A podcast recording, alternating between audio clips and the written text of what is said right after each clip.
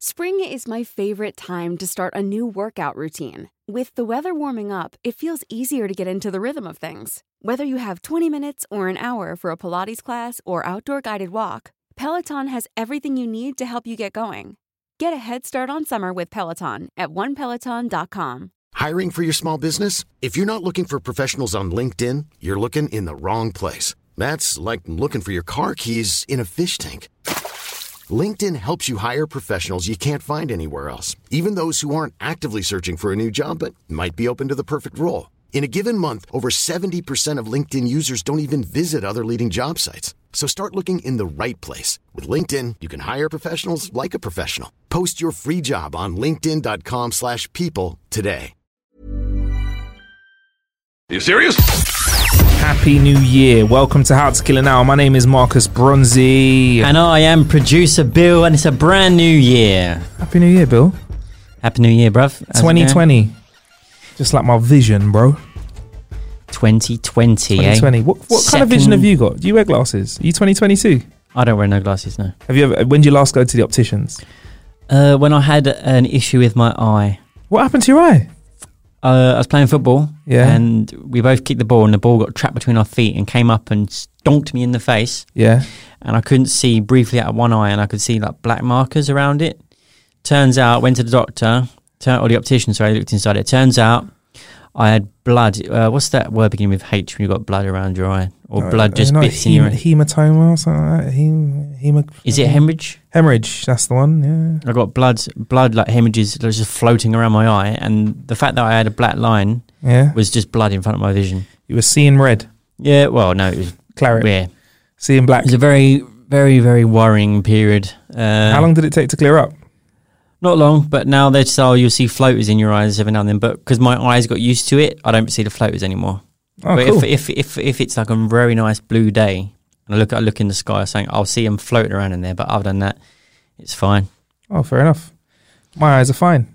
so yeah, other, other than other than that, my eyes are, are fine. Although one, there was one year I did get to the optician. By the time I'm like fifty or fifty odd, Yeah. I might need I might need glasses. So I will have bionic eyes by then, Bill. Don't worry, man. Don't worry about that. I I have 2020 vision, but I've not been to the op- opticians for ages. So until I go back, I'm sticking with 2020 vision, mate. Although Elon Musk said that um, we might be able to download our brains at some point. So, but Oh, whatever, by the time I'm fifty, I could download my brain, Whatever, put it to someone else, and I'll be just living forever. Whatever, Elon, man. Charlie Brooker wrote that in Black Mirror, so Elon said it afterwards. That's what happened. So this is the best of the year episode, and coming up over the next episode, we have got clips from Rick Edwards, Otis, Jimmy, and Nigel, aka the Glassmates, giving us some alcoholic and tech knowledge. We've got So Solid Swiss and Funk Butcher, obviously regular presenter on the show. Dev talking about everything from condoms to SAS and the magnificent Jazzy Jeff. Also, James Haskell. We've got clips from our best bits of the year. This is a summary of some of our finer points from the podcast, things we have that really stood out to us. Um, so, over the next few minutes, we are going to be discussing those. First things first, though, I want to talk about a few things throughout the year that I've really enjoyed and we've not had a chance to talk about on the show. Now, during the summer, Bill, I had a nice little getaway. I happened to be in Italy. I'm not a big fan of some parts of Italy, right? Rome and Venice. Do you know why, Bill? Tell me, Too many tourists. Us, we spoil it. There's too many of us hanging around in the way, especially Venice. Like, I've got to say, like, just it's such a beautiful, romantic place. Too many fucking people, bruv. and um, I want to go there next year. I mean, go there, but I'd say go off season, mate. I'll just say it honestly. I know it's, I know it sounds like a really counterintuitive thing, but if you want to see the beauty, right, you may miss out on some sun, but do you want to be in a really hot, busy place where there's nowhere in the shade to stand? I mean, if you're going to go there, go for the heat. You don't want to go. you- You're not exactly going to go to I don't know Miami in the winter, are you? Yeah, but Miami is just for partying, in it, and beach. I don't know. I was The- trying to think of the heat, the hottest place. I don't know, Las Vegas. the sun. You wouldn't go to the sun. And all right, Las Vegas. Las Vegas, you can go any time of year as well. It's always popping in Vegas. Uh, well, I, I'm Yeah. trying to find a good example. I'm not. I'm not winning, am I? Everywhere, just do you know what it is? It's just everywhere. There's nowhere busier than, than than these places. I think it. I think Venice has more people that are tourists there than there are people that live there every day. That's crazy. It's like Notting Hill Carnival. Love it, yeah. Me, two days. three days or four days if you want to count the little vibes that go on beforehand and afterwards. But every summer, if it was like Notting Hill Carnival, I'd I'd hate it. Do you know what I mean? If you lived in Notting Hill or the surrounding areas, it'd be hell. It feels like that. It feels like that over there. Anyway, um, I was uh, I was up in the, uh, I was up towards the uh, the countryside, the, t- the Tuscan parts of Italy for a little bit of relaxation. Billy, somebody gifted us a trip to Ola Spa and Thermae, which is their thermal pool. Uh, I'm going to tell you where it is situated specifically. It's set in Val d'Orcia Valley. Uh, the Aula Spa Resort offers 1,000 meters squared of indoor and outdoor swimming pools. Now, included in these swimming pools, Billy, there are some thermal ones which have hot water in them, which is quite interesting being in there during a, on a hot day. Quite nice, but it's like freshwater thermal pools which are meant to have like minerals in them which heal you uh, as well as regular outdoor pools, which are quite nice and fresh that you can chill out in. Also got lovely grounds as well, so it's kind of like a luxury hotel where you can pull up, you know, give your keys to the porter, you parks up your car, check into the hotel if you are checking in. We didn't check in; we just went there for a day, uh, and yeah, just literally just splashed around in the pools for a little while, sat in some recliners. It's just like being up and out the way of everything in the countryside in Italy. Uh, lovely bit of food as well. Had some seafood, some squid yeah, me. It was a yeah, it was a nice little vibe. Um, it's the kind of place where you can order drinks that can be brought over to you. There's a bar you can chill at. Um, they've also got their own um, spa facilities. Uh, I had a massage, which is very good, and there was also I can't remember what it's called. There's this like I think it's like a Roman bath or something like that. You can go into, and it's really warm. And oh, that's it. It's like a it's like a Red Sea kind of vibe. Adler. I'm saying it wrong, on ice. Adler. There's this Red Sea kind of vibe I think it's a Red Sea treatment that you have where you go into this really salty pool and it's. I'm not very good at floating, but you just lie it on your back and you're just floating around. Is it like nice. a lazy river kind of thing? Kind of like that, but it, it, was like really salty. The pool was so that basically it meant that you were like it was more dense, so you were more likely to float. To float, yeah, yeah, yeah. Don't drink it though. Just not going to very taste nice. Not going to taste very nice. Uh, and yeah, it's kind of it's all about being relaxed when you're there and feeling at home. So they've got like specialist doctors and therapists and beauticians if you want to get yourself looking and feeling great.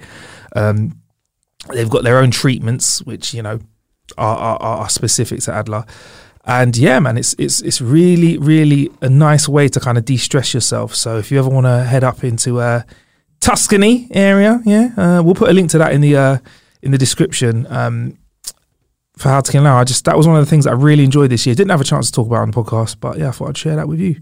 You get me? Uh, what else? We got we got our hands on another Lexus a little while back called a 450h F Sport. It is a fourth generation range of the Lexus RX SUV, updated for 2020. It's looking a bit edgier and sharp and sexy. You know, which I like Lexuses for. They do look quite spaceshipy in it, quite spaceshipy, like uh, loads of leg room as well for myself in the front and back. Like what I always do when I check out these cars is I hop in the front, move the seat all the way back, then hop in the back and see if that will actually fit fit, fit me and a couple of mates in the back as well. Because a lot of cars have lots of leg room at the front, none in the back. You know what I mean? Pretty good. And uh, did it did it uh, did yeah. it work? Was there space? Yeah, yeah, it did. Yeah, it was good. It was fine. Nice, um, nice, nice. Yeah, it was. Uh, it's a it's a hybrid. Uh, it's not a plug-in hybrid, so basically it charges its own internal battery from the momentum of the vehicle. So when you're driving forward, it charges the battery. Uh, if you do tr- if you do charge up the battery enough after a long enough drive, you can actually put it in EV mode, and it only uses the electric battery to charge the vehicle. That's quite intelligent. I quite like that. It is. If you slap your foot down though, nah, you're gonna rinse the petrol. But if you're cruising around town and you're just doing little trips and you're not heavy-footed you can find yourself using a significantly smaller amount of energy. And the battery on it feels like it's getting bigger and bigger in these vehicles as well. So, you know, you can travel around for a day and cruise and not you lose a use a quarter of a tank. Do you know what I mean?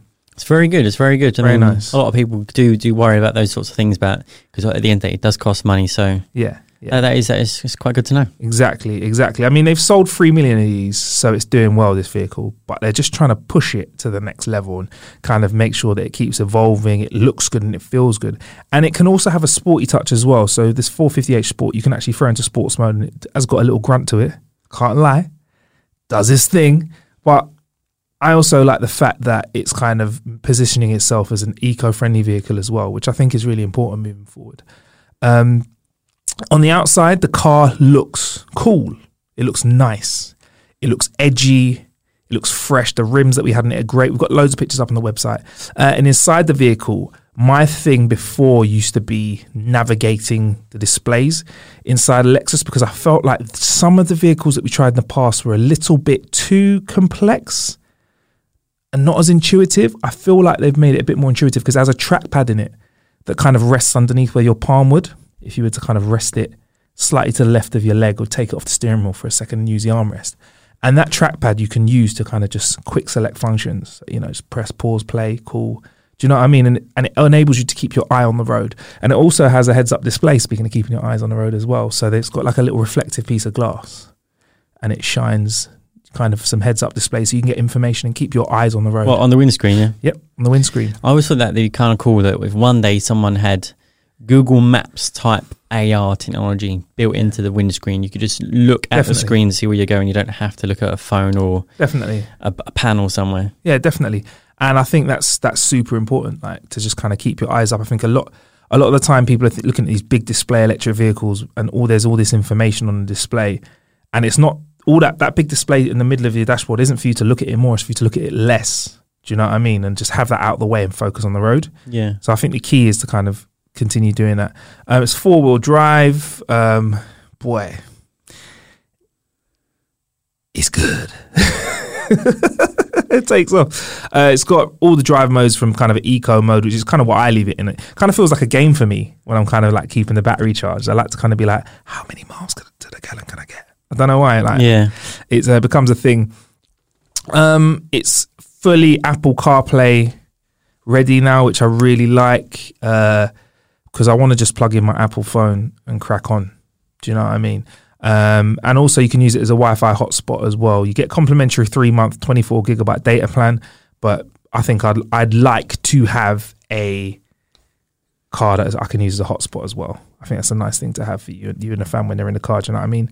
Uh, in terms of the sound system, yeah, man, it's a good vibe. It's got 200 millimeter subs, 180 millimeter woofers in the front doors, packs a punch, sounds good in the front and back. So yeah, I like it. The reason I'm not talking about it as much as I could have is because we did a video for it too, didn't we, Bill? That we did. and I used Seg, uh, some new kit to film it. I actually filmed it on my iPhone, uh, but I hooked it up to the MV88 tool for vloggers. Now, we've been testing the MV88 Shure microphone for a while. We're big fans of it here. The original MV88 is a is a is a mic that just plugged into the bottom of your phone, and you just point it, press record with the Shure app, Motive app, and we have had fabulous results from it. What's something wherever we used it recently? I mean, in terms of a microphone, it's been great when we just need to quickly record, isn't it, Bill? Yeah, we used it on the uh, if you if you check back on our website uh, and uh, and at the same time our YouTube, we used it on the Avengers interview with. with Yes. the creative lead Sean, and Yes. if you listen to audio of that, that was recorded with an iPhone with an MV88. Yes. That was amazing. Yes. The MV88 Plus yeah. is even better. Yes. So perfect for the vlogger. I mean, I've I've seen it in use because I used it to record that. Um, excuse me, I use I use it to record the the video for with Sean, Yep. and uh, Marcus used the microphone to record the audio, Mm. and uh, it's very very easy to use. If if you're a vlogger, if you like you like YouTube, you do your vlogging. It's it, I would say. It's, if you're not willing to spend the money for like a DSLR or something like that, you could easily get start a, uh YouTube channel with just this MV88 Plus and your phone. People have said you could shoot YouTube videos with a phone. And in the past, I've been like, eh. Now, I think with the widescreen mode that you're getting, it kind of gives you a vloggy vibe anyway. And the quality that you can record with on iPhones and Pixels and Samsung S10 Plus and Note 10 Plus, all that. They, it's good enough now, isn't it, Bill? We're getting Yeah, there. We're getting yeah, there. Not all the zoom, but we're definitely getting there. But what we are lacking is the mic, right? And that's why Shure have just stepped in here with this MV88 Plus because what's great about it is it's got the clip that you can connect the microphone to. Unlike the MV88, which we just used to stick on the bottom of a phone, this comes with like a harness and a clip, doesn't it? The Yeah. MV88 Plus, so you can actually plug your phone or hook your phone up onto a tripod, which helps you stand it. And the tripod also has a clip where you can put on the microphone, and the microphone has also got left and right stereo recording too, if you want to get some soundscapes while you're moving around. And also, you can use the Shure. There's a Motive video app, isn't there? Yes. As well, a Shure video app you can use, which I think is really, really good because it's got presets. It's got displays to show you volume. You can monitor stuff as well with your AirPods. The only thing that I think Apple need to unlock because I've noticed it's not available in any app. They can't access that widescreen lens using that app. Oh, the, mo- the, the Motive video app. Yeah, so you can't use a widescreen lens using the app, which is a little bit frustrating for me because I kind of want that widescreen lens in Motive. So as soon as you can make that happen, please make that sure in Apple. Uh, make that make that good. It also works with Android as well, um, and it basically just gives you cleaner, clean, really clean sound easily. Now in the bracket, you can set it up so that the microphone's facing away from you while you're holding your phone or towards you. I recorded it with the mic facing towards me, and I used it to review the Lexus car. So we've got a video to that you can check out at howtoglennow.com, it, Bill?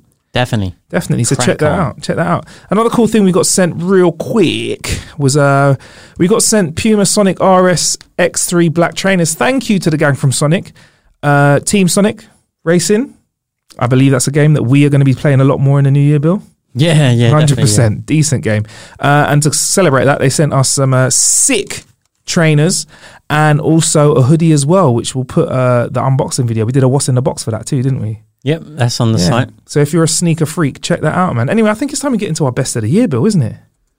Let's crack them open. There's been some good moments throughout the year. Oh Jesus Christ! We've had some good guests. We've had there's some been some laughs. great ones. There's been some great ones. Now, I just want to kind of mix them up uh, a little bit.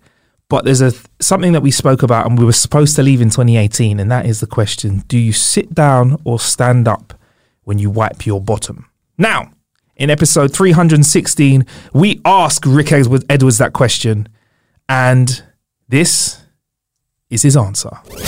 And you just think, I mean, this is insane. Of course, I want to do this. Yeah. And, and it was, it was, it was, it was exactly what I thought. It was insane.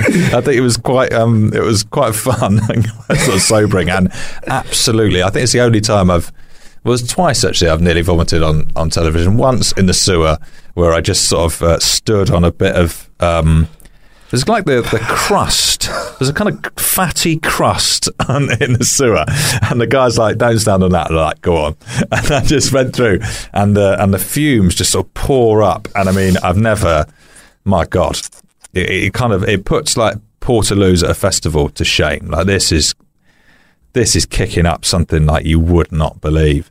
Um, so th- that was that was grim. The other time I nearly vomited on telly was when, for some reason, someone liquidised a roast dinner and made me drink it in front of Katy Perry, and uh, you sort of think liquidised roast dinner should be fine. I think that sounds like a It's not.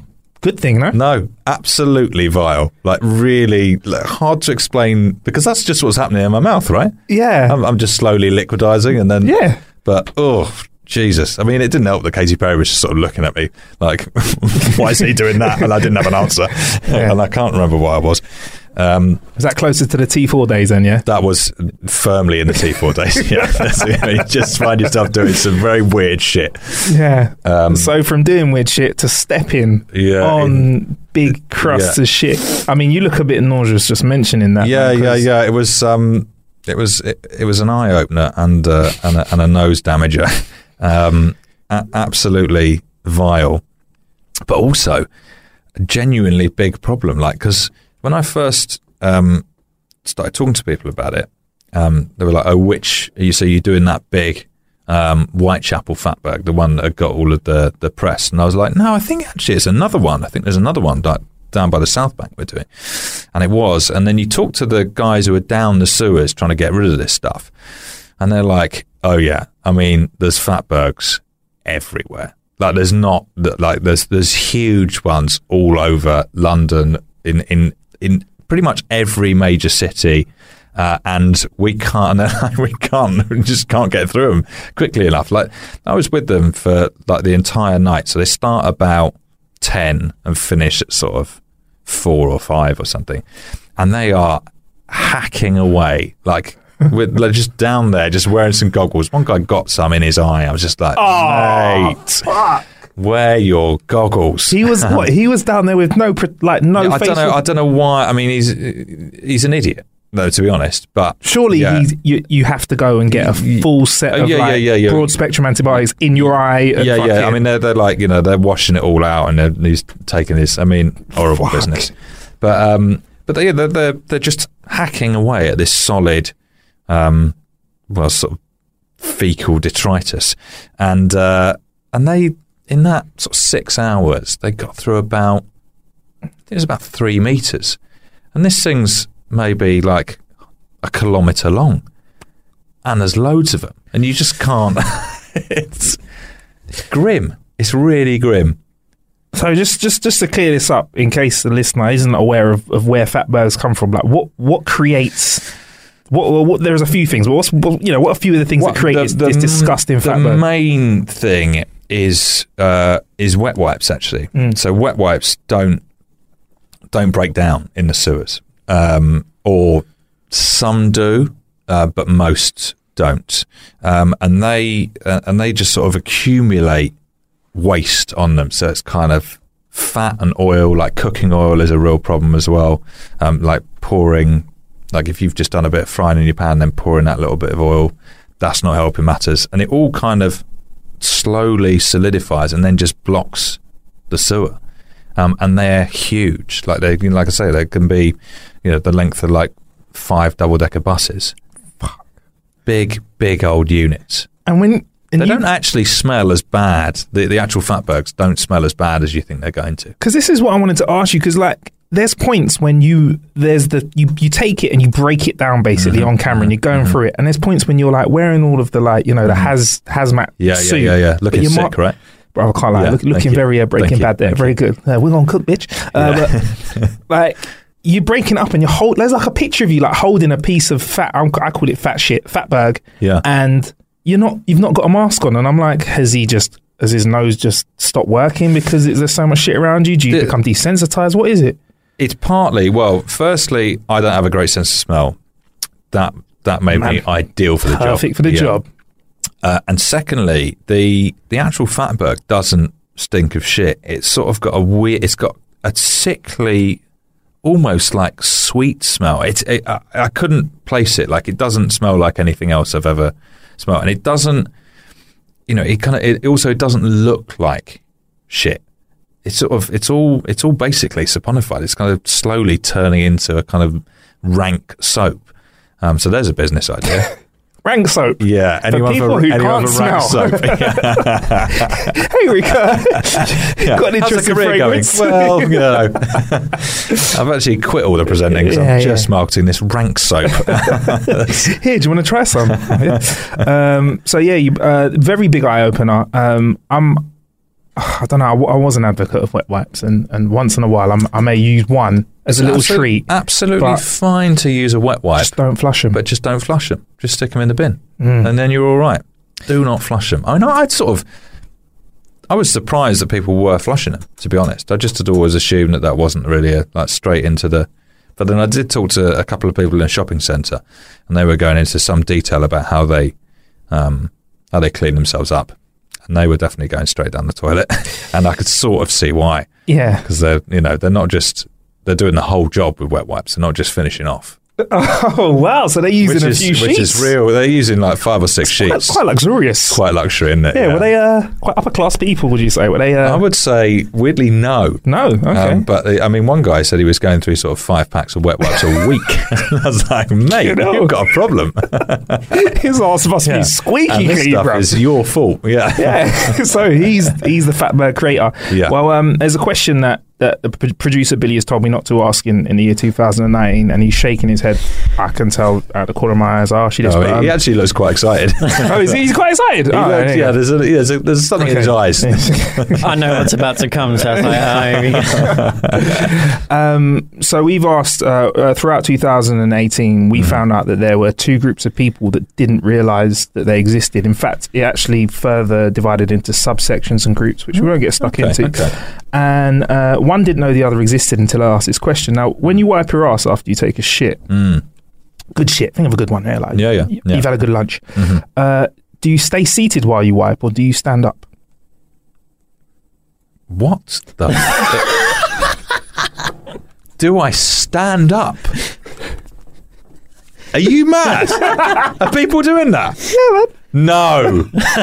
no. Yep. But you can't. That doesn't make any. st- No, absolutely, I'm not having it because apart from anything else, when I'm when I'm sat, like if I, I've got my legs a little bit apart, so I've got access access to the anus, uh, and also it, like everything's naturally just spreading out a bit, so my access is nice and clean.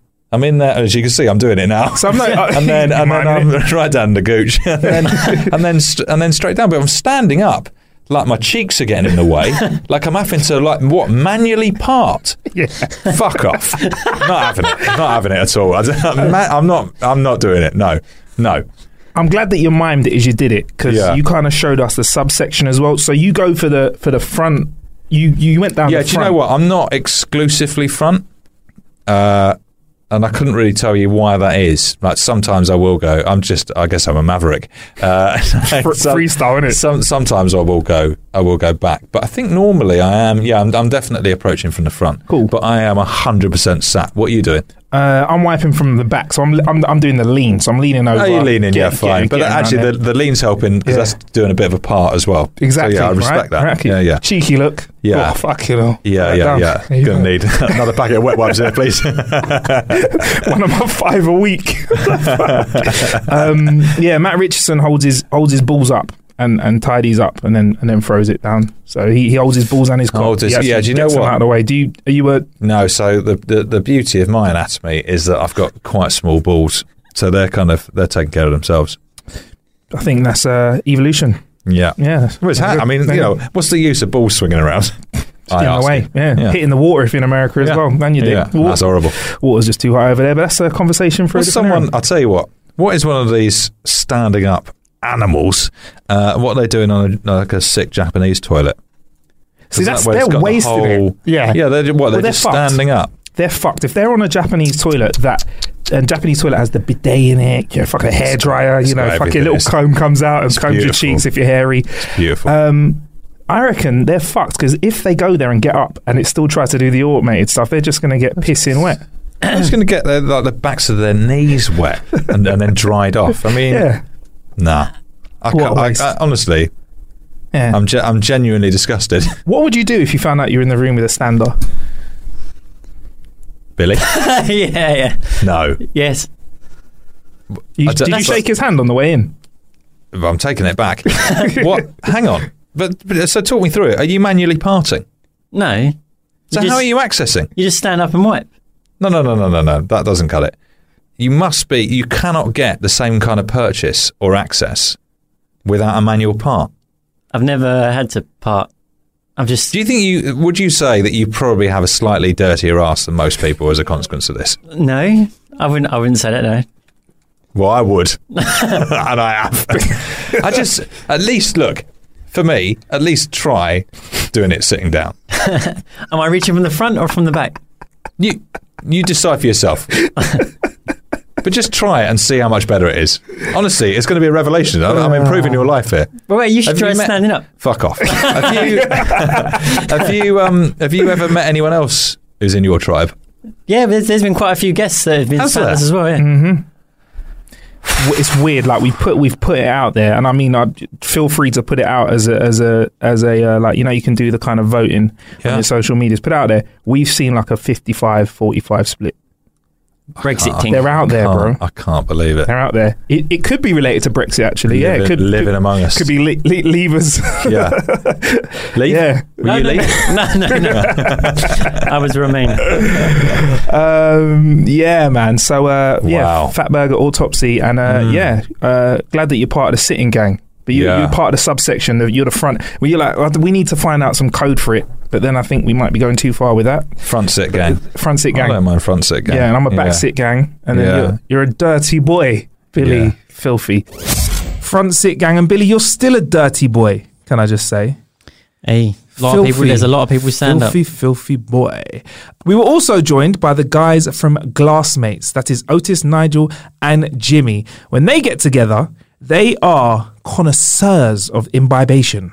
hmm They know about consuming beverages. So um, I thought, as somebody who's regularly, re- relatively uh, ignorant when it comes to beverage drinking, I thought I'd bring them along and ask them to kind of teach me how to enjoy drinks. So this is from episode 317, and this is the guys teaching me how to enjoy drinks. There's a lot of ignorance when it comes to alcohol, Mm-hmm. and a lot of people are afraid to to to admit their ignorance. So I'm gonna, for all the ignorant people out there, I'm gonna be. Usually, I'll just slap this in the back of my mouth and go, uh, "Nice, next." So I'll have six. Yeah, but like, what should I do? I guess um, understanding how taste works first Okay. of all is always important. Um, your your nose is very much a part of the taste experiences your mouth and your tongue. Mm-hmm. Um, if one isn't sort of functioning up to scratch, it will dull or dilute or change the taste of something. Okay. Um, an easy way to, to, to, to, to see that is to literally block your nose Mm-hmm. and take a sip. Okay. The amount of air that So I do that now. Yeah. cool. You're talking. Yeah, go. doing it. He's actually sipping. All right, so it's, it's strong, slightly sweet. Um, there is a, a an earthy kind of element, which is the barrel and the wood that you'd be getting from the ball itself. Um, Ooh. and then yeah, you get a kind of taste explosion in the back. You get mm. kind of spices and little bits of raisin and fruitcake and things like that, kind of floating around your mouth. It was sweet. It, that, that was very sweet towards the end. Yeah, So, in terms of what you thought you knew of whiskey, how where does that sit? I'd.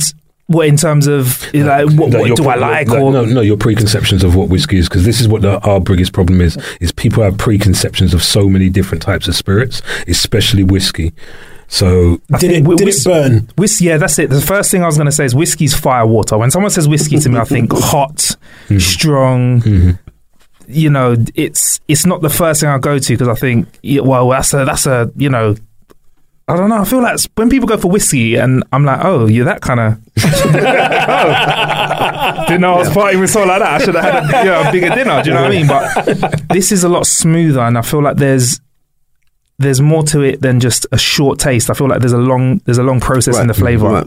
Maybe you were coaching me through it as well. Like I feel like it helped, Um, but so it, the, the the thing with with this particular whiskey is that it has um a certain element of viscosity to it or thickness, Mm-hmm. um, and that's what you see kind of dribbling down the inside of your glass. With the legs. oh, so when I so is it like with they- the legs of wine? So when I Yeah. when I swirl it around and I look at the the the the, the that's the viscousness. I can see the legs. and that basically is Okay. what lingers in your mouth. Okay. Um, so once you've actually swallowed, everything else that you get is sitting in that viscosity, coating your mouth, coating your tongue.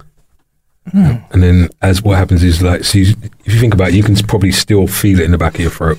yeah, I can I can still taste it. Yeah. And what that is is that's the saliva in your mouth basically diluting and still making other Trying chemical to, yeah, reactions trying to break that down. Okay. And this is the the Bun- how do I say it? again? Bunnahabhain. Bunnahabhain. Okay. That's an education in itself. Learning, Learn to learning how them, a yeah. lot of the labels are pronounced. Listen, there's a couple of them. Even when we go to the trade shows, and you're like, um, can I just get your number thirty-one of the that that one because Yeah. I can't pronounce it. Just give me, just give me that one. It's Give Gaelic, and I don't speak Gaelic. Yeah, yeah, yeah. yeah. Just give me, give me 31 of that one. I'll, I'll have that. Yeah. I'm still a bit like that. I'm like, yeah, that, that one over there. I'll have some of that bottle. Do you know what I mean? I felt quite educated after that episode. Did you, Bill? Yeah. Yeah. I mean, but sometimes I just like, what's that? Okay, crack it open, drink yeah. it. I mean, what I like about them is they don't make me feel intimidated to not know about alcohol. And they do Yeah. live events as well, so it's well worth checking out their website or going to Glassmates on Instagram. Like, because I feel like if you ask them a question, a stupid question, I think I even said something as well in the episode in, in, in episode three one seven. I said like something about eh, eh, I know this is a stupid question. They're like, no, there's no stupid question because they even say there's guys in the industry that make them look like they don't know much. Do you know what I mean? And they're very very knowledgeable. Yeah. So it's nice. Like they're they're a- they're a great bunch of guys to kind of find out about kind of the finer ways and the finer things to drink. We also spoke about tech and drinking as well. Amazon or Alexa has now been given um, a skill by Talisker to take you through a tasting experience. Um, Okay. and uh, actually, you said it's it's not just Talisker. There are um, quite a few brands who are jumping on this. Um, after a simple command, uh, Alexa, open Talisker tasting. Um, you're then given. She then asks you which bottle you've got. You let her know which bottle you've got, and then via one of the master distillers, you're talked through the experience. Okay. So basically, it's Alexa doing Yeah, our job. yeah, that's what I was just thinking. yeah It's competition. So it's not Yeah. good enough that like, I can't work in a Trying. Sainsbury's anymore because now everyone can just go to the self-serve too. There's now surf. No, no, no, no, no. Alexa, turn yourself off.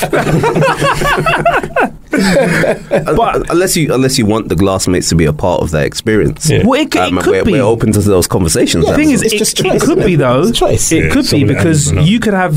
So the experiences that you're doing, you do like you know you're doing an event, is sold out.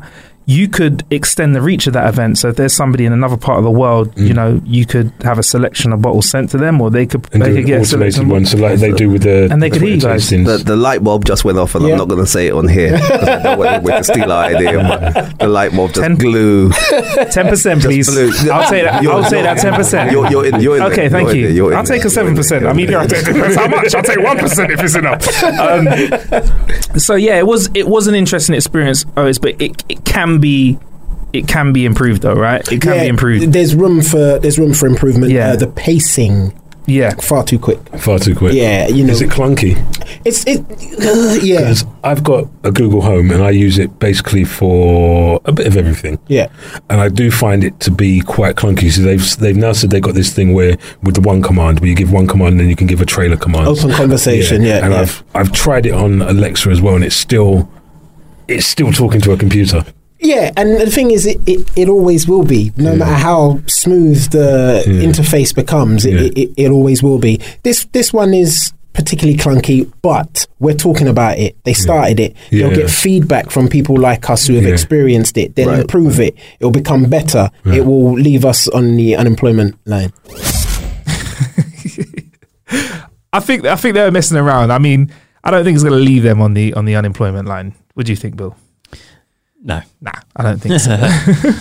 Not at all. That was Otis speaking from the Glassmates. Um, that's a great episode. Uh, uh, they gave us a whiskey that tasted delicious. I took it home for Christmas, and yeah, man, it went down. rather- Polish that off. Went down rather, rather well. Uh, also, we were joined on episode 318 by So Solid Crew's Swiss, who did a track with our very own Funk Butcher called Swipe Delete. We asked them what it was about. Created this brilliant track with Funk Butcher called Swipe Delete, and um, it's a powerful message with a fun overtone. So um, I'll let Funk kind of explain a little bit of how we came about. Yeah, I think that's it in a nutshell. So literally, it was a case of um, uh, Swiss took a little bit of a social media break at the time, and I posted up uh, one of my old tracks from my catalogue of track it features keys called Club Culture, Tune. Sound Houseology, and it kind of had the dynamic of uh, a vocalist, uh, uh, a lyricist, a rapper.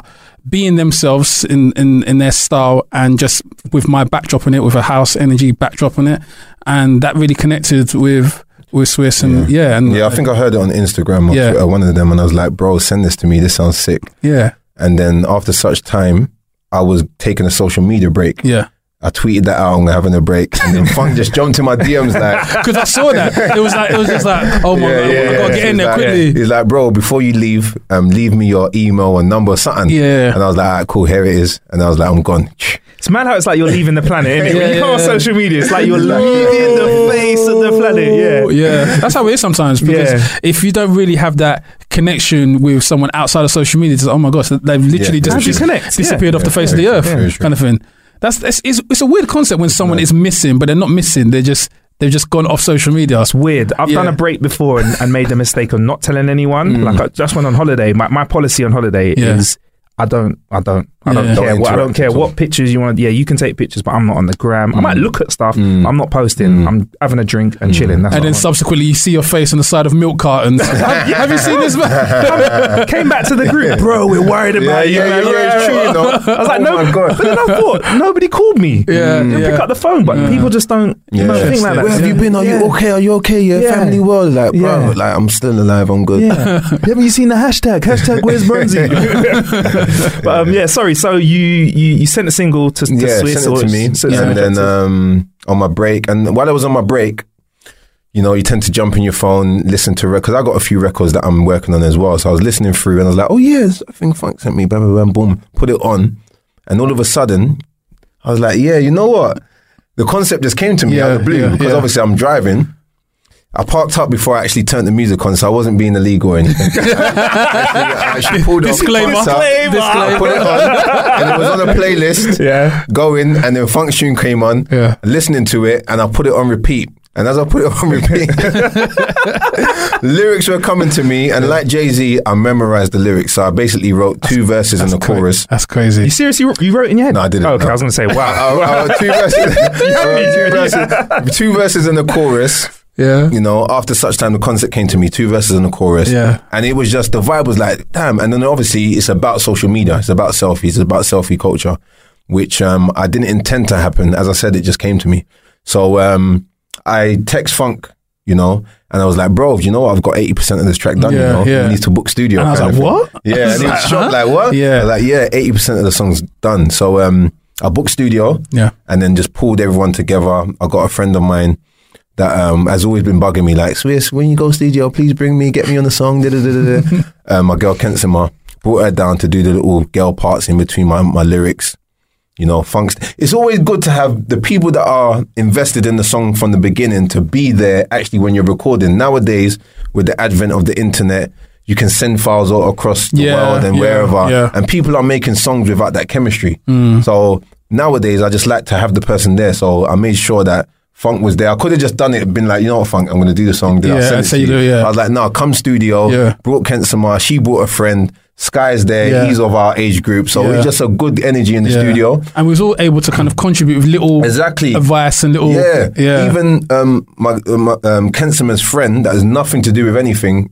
She was putting in advice like, yeah, that Yeah, sounds she got good. up on her She feet. jumped in the Yeah, booth so with that- Kensima just to give her a bit of confidence. Yeah. like it was just a group effort, a really nice vibe in there. Mm-hmm. By the end of it, I think there was a twinkle in all of our eyes. Like, you know what, this sounds sick. You know what I'm saying? So Mm. Yeah. yeah, man, just a very organic, natural kind of yeah, definitely. yeah. Was it one of those ones when you listen to it the next day, it still sounded Bro, I amazing? couldn't stop playing it. Yeah. I couldn't Yeah. stop Yeah. playing it, Yeah. man. Yeah. Over and over again. Yeah. I'll probably text you like bare time. Like, Exactly. bro, Yeah, I can't stop. yeah. playing. I remember Funk actually did send me a snippet. I was walking. Mm. I remember where I was walking down the canal, and I was. Yeah. He says, "Let me just send you something." And he Yeah. sent it to. I was like, "Shit." That's how you know when you're excited about a song. like, you can't wait to, you know. and obviously share. at that stage, it's completely unmixed, unmastered, Yeah. and what mm. we're still vibing to is just like, Yeah. it's just a raw bounce kind of thing. Yeah, And I made sure the quality control was good as well, man. So we made sure that we, you know, visited a good engineer to Yep. to, to kind of mix it down Mm-hmm. and, you know, got the mastering, you know, to a certain level and, you know, everything everything, you know, we took care of Yeah, the yeah, song, man. yeah, yeah. Made sure that at all levels it was it was, you know, the quality was there. yeah. And I think it's been a, a, a real interesting journey from an independent perspective of how far we've taken a, le- a record from natural inception as well, like the, the the way we've come together right up until this space of national radio play and the support it's had. So even in the space where a lot of people might feel like, does music of that ilk, does it still get that that that, That- support? that does it that love. in this day and age? Mm-hmm. Do I need hundreds of thousands of dollars and flashy video and and and and Or pounds. and, and yeah, exactly. um, but no, it seems like there are still spaces, thankfully, where and we want to thank all the DJs that have been supporting the record. all the DJs that have been supporting all the, and I feel like you've had, like you said, the independent release. Every station that's big's been playing it. Yeah, and I Kiss feel like- yeah. one extra, Radio One. Yeah. Yep. In fact, if you're not Rinse, playing it, you're not a big station. So sort your Flex life out. FM, trust Flex, me. yeah, yeah, yeah. Flex, Yeah, yeah, yeah, yeah, yeah. everyone, man, everyone. Yeah. The support's been immense, bro. Like it's over exceeded our expectations. Do you and, understand? and it literally has only been out for the past three weeks. Three weeks, Exactly. Yeah, yeah. So this is a, a, a Swiss and Funk Butcher collaboration. Both Mhm. of you are good at making things that sound great at the base level, right? But there's always a deeper meaning. So Yes. let's talk about the deeper Yeah, meaning yeah, of this yeah, song, yeah, right?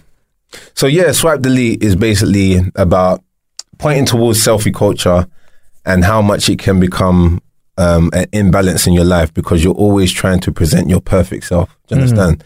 So um, we're not always perfect. We wake up, we yawn, we fart. We we do all these human things that I'm not saying you got to fart on social media, but what I'm trying to say is that you're, you're not you're not presenting the other side of yourself Yeah.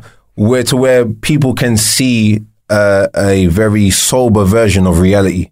It's very Mm-hmm. extreme. You know, you got the girls on Insta, they know how to do the angles with the phone.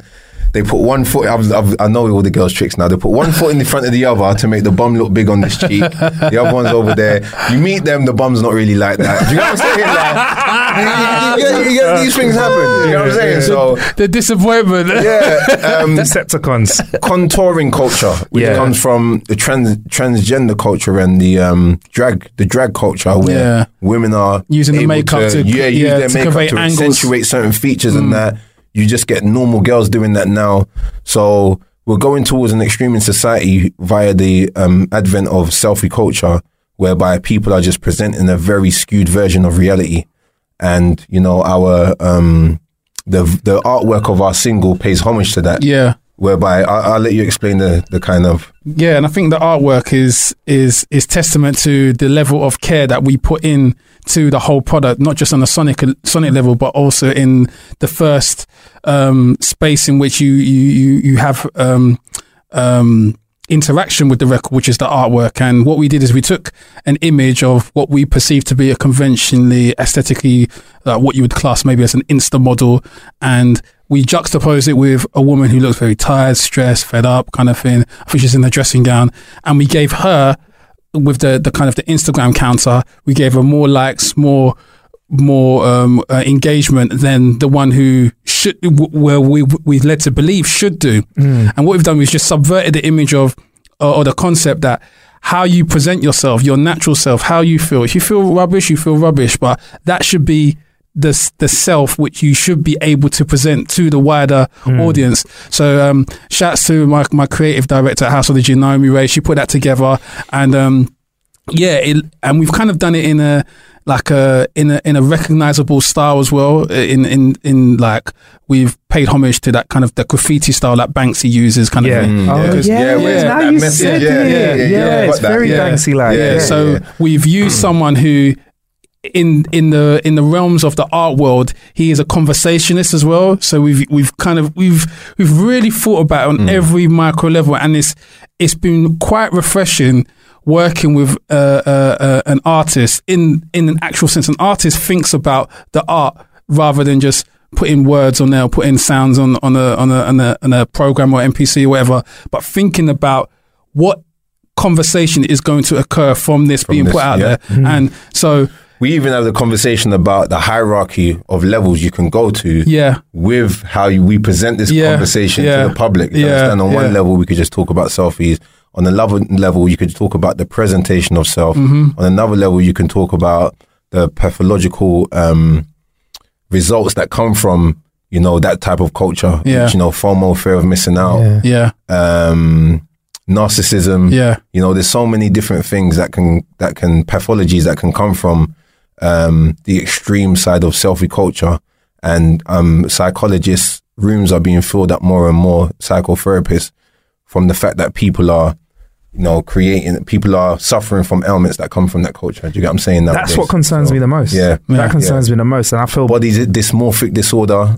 You know what Yeah, I'm saying? yeah, All stuff yeah, like that. yeah. You know what I'm Yeah. saying? Yeah. I mean, there's some there are some things that have been positive. I've got to say. So I've there's been a trend in in in healthier eating and more gym Mm-hmm. because there's more of that going on online. But at the same time, he said like you said, body dysmorphia, yep, eating you know eating disorders and stuff like that. Mm-hmm. All because people are kind of chasing this this impossible Mm. l- visual. Do you know what I mean? Or this or this look that only a few can really pull off. yeah, Mm. And like augmenting their bodies, Yeah, like yeah. putting stuff in your face or Yeah. your Yes, body, yeah. to just- Body, so you look good on camera, Yeah. even if it might not look that good in real life. yeah. Exactly. And I Very think interesting. it's um uh, again uh, alluding to what Swiss was talking about. It's the levels of the record. So on a surface level, it's just a great, a fun, Yeah. fun record. fun record, Uh, yeah. it's, it's got a wicked beat behind it. It's a great catchy hook, but the conversation which starts beyond it. And one of the words that um, the the phrasing that um, Swiss told me when he first um, thought of the concept was cognitive dissonance. And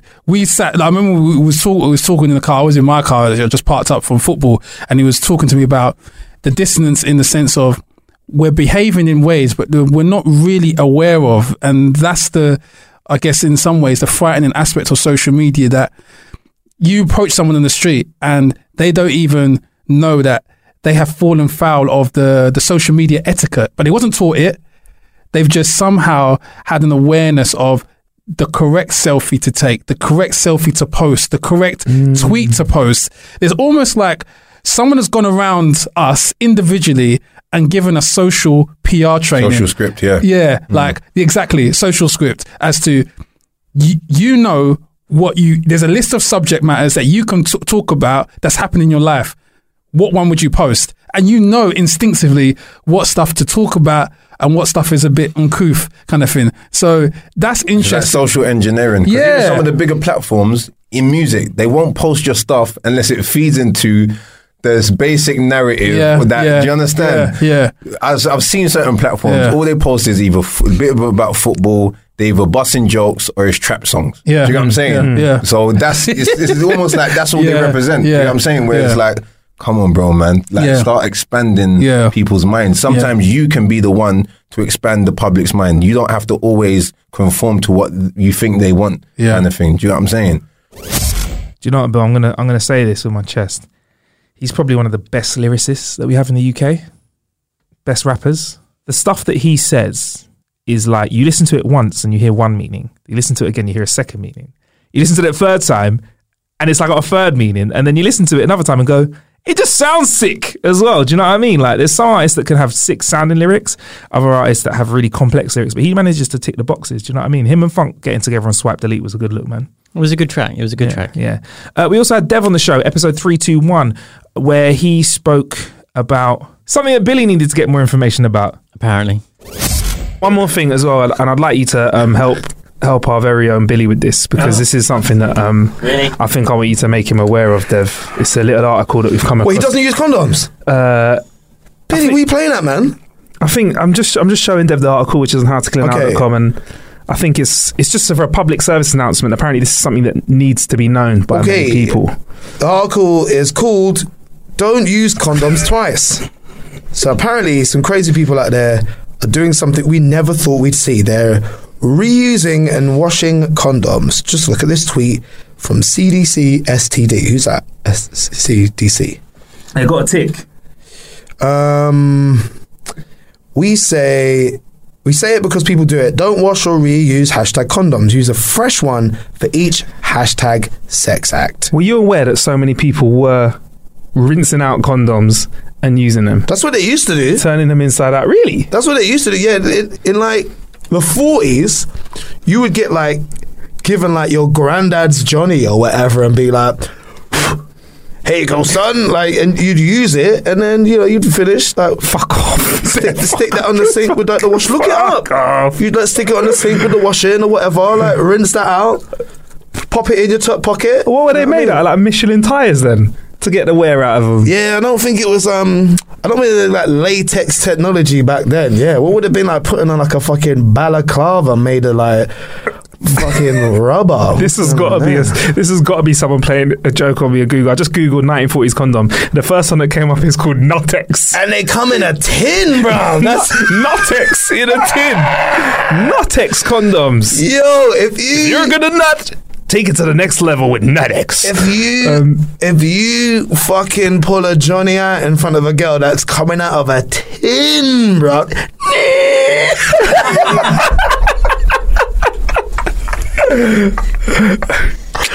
If she still lets you like sleep with her after that, that's gangster right there. You're pulling out of a ah. tin. Ah. Give it a little tap first. oh man, they were radium radium condoms. What is radium? That don't sound like something you should put on your dick, does it? Like if you're like, if you're like, put this on, it's gonna like make you perform amazing. Cool. What's it made out of? Radium. I'm like, nah. You're either going to bruh. become a superhero with a super dick, No, yeah, or you're going to die. don't- Nah, I don't want to risk radium. You It, know? re- it readily reacts with, reacts with nitrogen on exposure to air, forming a black surface layer of radium nitride. yeah, that's too many chemicals already right there. It's a it's a chemical element with a symbol Ra. Uh, RA, an atomic number 88. No, it's got an atomic number. Wow. How dangerous is radium? There's no evidence that exposure to naturally present levels of radium has harmful effects on human health. You know, you know they're usually caused by gamma radiation. what, what, Gamma why are people? Does it not explain why people are reusing condoms? Is it an economy thing? It's fucking Brexit, isn't it? I bet it is. it's- I bet it- Brexit's uh, the reason why people are trying to save money on Johnnies by reusing them. People just go and buy a new one, man. people weren't aware. A very small percentage of people that is growing, like we're talking like five, six percent, but it's quite important. So people aren't aware that Who, like, oils. homeschooled pagans or something? Who's reusing the? young people aren't aware apparently Idiots. so billy i just want to put this to Bi- our producer billy just to make sure that he's mm. using condoms r- once and Just once, Billy.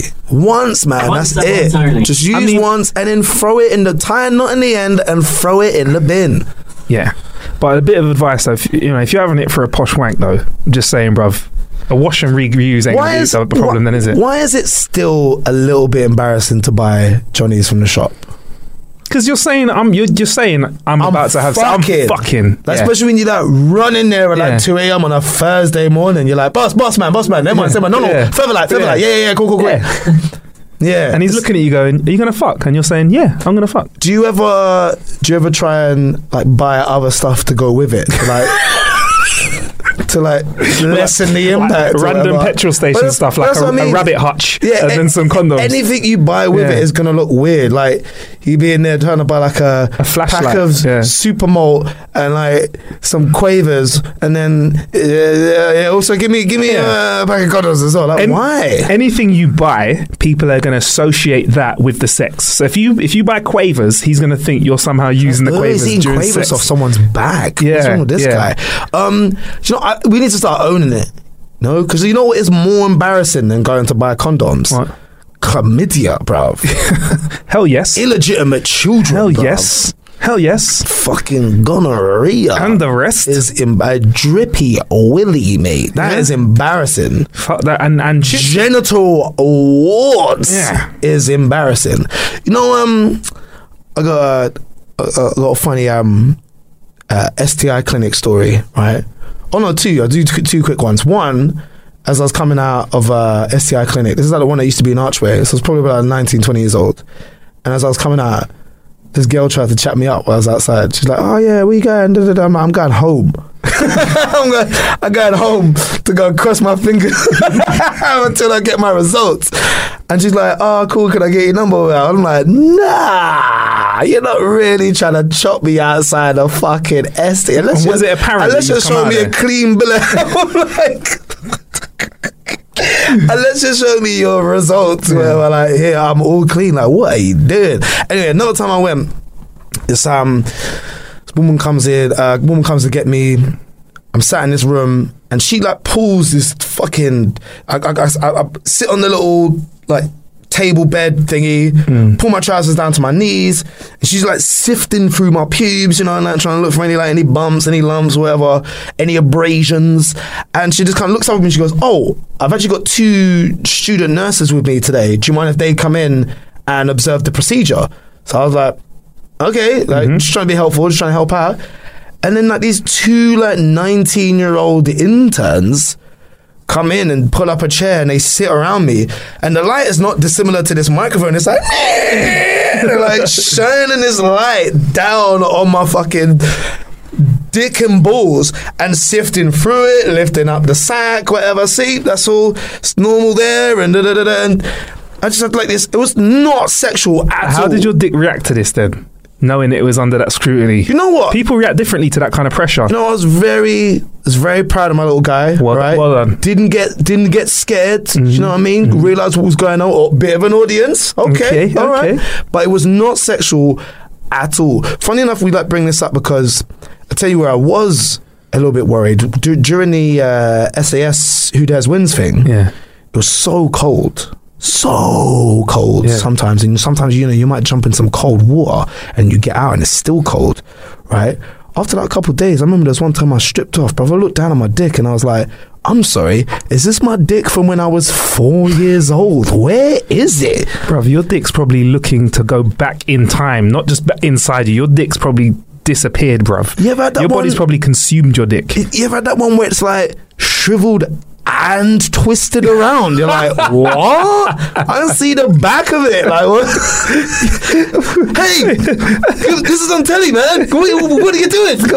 Your balls and your dick were inside you for the last half of that, weren't they? Oh, mate, it looked like it'd been fucking choked out. Like someone, like, like he'd forgotten to tap out. Someone.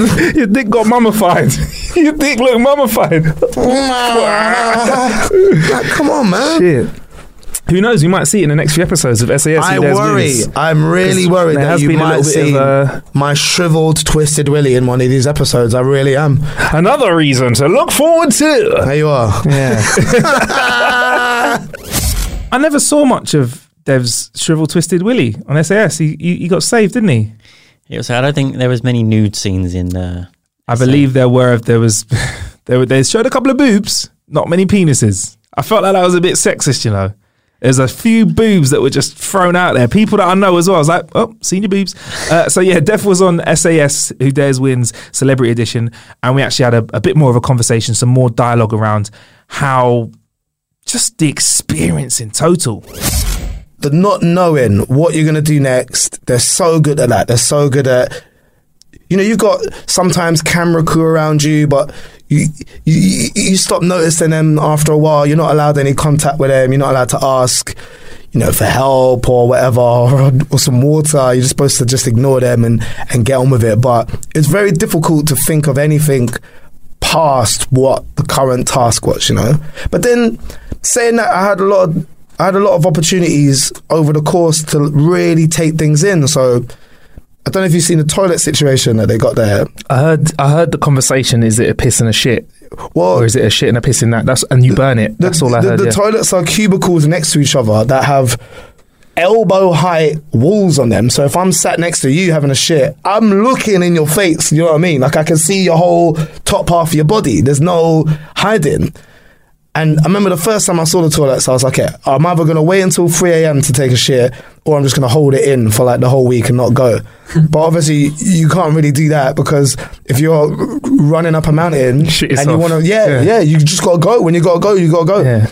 And I think the second day in, I was like, they're shitting with the girls. I've just like sat next to the girls having a shit, being like, yeah, what do you think we're going to be doing today? And I remember one, there was one morning I went out on my own, time a little morning shit, like I said, quite regular. And, you know, we're in the middle of the Andes, man. And I'm like sat there, I'm having a shit, and I'm just looking, just looking at the skyline. Just, we're, right in like a sort of, I don't want to say crater, but, you know, we're just surrounded by snow capped mountains, you know. And like one side was beautiful clear skies, the other looked like there was like a snowstorm or something rolling. And I was like, wow, this this is the best place I've ever had a shit before ever. this is not even like forget top five. This is the best place I've ever had a shit before. And then I remember the moment was kind of ruined a little bit because you know where I'd started shitting and then inevitably had to piss. It like angled through one of the slits, you know, made out of wood, hmm. and then I sort of accidentally pissed all over the back of my trousers as well. So it's ruined a little bit. Like this is one of the best places I've ever shit. Oh, oh, oh, oh, oh pissing everywhere. I'm pissing everywhere. Fuck. So, so where we're at now. So, so just so we've seen the first episode. So this is early April, and I've seen clips. They've showed little montages that show different parts of the show. Now, one of the most interesting parts about the show isn't just the physical stuff; it's the mental side of things. I hmm. feel like in each episode, they focus on one of the contestants or two of the contestants and speak about. They they break break you down. So th- I feel like this is an inevitable thing to come. Now I know you, you can only tell us so much, but how how was that personal experience for you? Because I, I feel like they sit there and you see them reading up about people and getting as much information as possible. Did they try and do that to you and, and kind of work brain on you? Yeah, so one of the things that the I wasn't expecting from the process. I, I, I think I'm quite good at being, you know, I'm I'm a very private person, and even though on my radio shows and stuff, I don't mind exposing myself a little bit or being quite honest. But at the same time, you know, I, I I get told the same thing from like almost any girl I've ever dated. It's like, ah, you never talk about yourself, or ah, I don't I don't really know much about. It. I, I don't know. I feel I'm trying to get better at it, but I do feel weird opening up and it's it's one of the things uh, you know we get given a psychiatrist to talk to like both before, during, and after this whole process. And the woman Victoria that I've been speaking to, she just broke me down so well that you know you think you're hiding something quite well, and actually you're not. You're wearing it out there on your sleeve. She said to me after the process, she was like. You know, you started very much on the outskirts of the group, and then by the end, you were like, you know, you you were bringing everybody together and you know you're making sure everybody was all right like is everybody warm is everybody fed and that's how i am with my close friends and family that's how i am. You know i'll do anything for my close friends and family but just because of this job you kind of have to keep people at arms arm's length for a little bit you know? You can't let people you can't just let everybody who rolls up to you like hey come on come be in my circle come be my friend. Um so like learning that about myself that that's who i am that's just who I am anyway. You know, I am a naturally tactile and caring person. And I don't know, there's maybe there's even like points in my life where I felt like I, I weren't allowed to be like that. That it was seen as a sign of weakness or something. That maybe I, you know, maybe I just care too much. No, like you know. um, but yeah, just kind of coming out of it thinking, you know, it's it's it's all right to be like that, but without without giving away too much. This is the first time I've ever done anything this public that is that exposing. You know, I, it was a full spectrum, full range of emotions that I experienced during the whole process. Fuck. Yeah. And it's would you say that being part of the SAS they require you they require to get that level of openness from your or get that amount of detail from you. Do you think that's part of the process? Like they need to know like because I feel like if you and I are going to go overseas on a black ops mission and potentially never never come back again and we, we've got to do some real fucked up shit that no one may never know about I feel like I need to know you almost better than you know yourself and vice versa to be able to to, to work the best. So is that part of the process? Well, put it this way, man. So there's there's an interrogation part yeah of the. I don't know if you've seen the other the past series, but there's an interrogation part. Now the reason they work you so hard during the week is to get you as mentally drained, physically drained as possible, so that they can. I mean, look how people are when they're just a bit hungry. You know, like hungry is a real thing. Yeah. You know, just give hands on to eat, you'll get moody with the people around you. You have something to eat, like, oh, my fault. Sorry, I was just you know, a little bit mm. hungry. Now imagine you're hungry and you're tired, and now you have to go out and do a mission together. You got to work as a team, and you know, naturally, you know, that's going to be all your insecurities, all your weaknesses are going to be, you know, magnified so much in that situation. But again, they're so good at identifying all of them. So put it this way, without going into too much detail, what I'd learned, you know, from from from chatting to some of the staff is that during your actual training, and yes, yes, I mean they, do it for like six months, a year, or whatever. You know, we did it for a few days, but part of the interrogation process, they'll try and personalize it to you. So they'll find out whether it's the noises that they'll play to you or whatever the situation that they'll put you in. They'll personalize that to you. So, for example, if you've got kids or something, they'll like they'll use that as part of the interrogation process to really, really try and make you break. It's nuts. It's a, it's one of the things that a lot of the staff members were saying. That's a part of the training that they wouldn't want to do again. It's the interrogation bit because they staff said that yeah, yeah. Uh, maybe they were just I don't know, but that's yeah, that's the that, that was that was the worst part of of, of all of it. really that was the lowest that was the lowest point Yeah. Fuck. And apart from the, the beautiful shit and pissing on your leg, what would you say is one of the highest the highest points? Um, as naff as naff as it might sound, the the the relationships that I built with everybody who I did it with, and I've never bonded with a group of people like that before ever. Right from day one, we were all in it together. Everyone was helping out each other, and we were a family because you know we were all equal in that moment. It didn't matter if we were, you know, guys or girls or how you know strong we are mentally or physically. It didn't, it didn't matter in that moment. We're like, right, we are all here together, and the only way we're going to get through it is together. There were times we were, you know, huddled together to try and keep warm and. You know, making sure that you know here, here have my egg. You haven't had anything to eat today, or you know, like share my rations or something. And that's probably the part that I really missed the most coming back from it is being in a unit of people that felt like they would, you know, they would they'd do anything to help you and look out for you and yeah, the the, the camaraderie is that is that a word? Yeah, camaraderie. That- yeah. that- that's that's what I missed the most coming out of it, and that's what I, that's what I really enjoyed. You kind of wake up with everybody, and you have a you have a little laugh and a joke, and you might be you know beasted that day, but then you like come back and someone will put a little bit of like Sudocrem on your back or so- or something like that. You know, everyone was just everyone was just kind of looking out for each other. Like, how many times in your life do you have an opportunity to be in a unit of people where you're all you're all equal? You're all like part of this weird little community, and then also after that experience is finished, who else is going to understand what it was like? You know, not not people sat there watching at home. Like they'll never know. They'll, they might have a tiny little idea. They're not really going to know what any of that was like.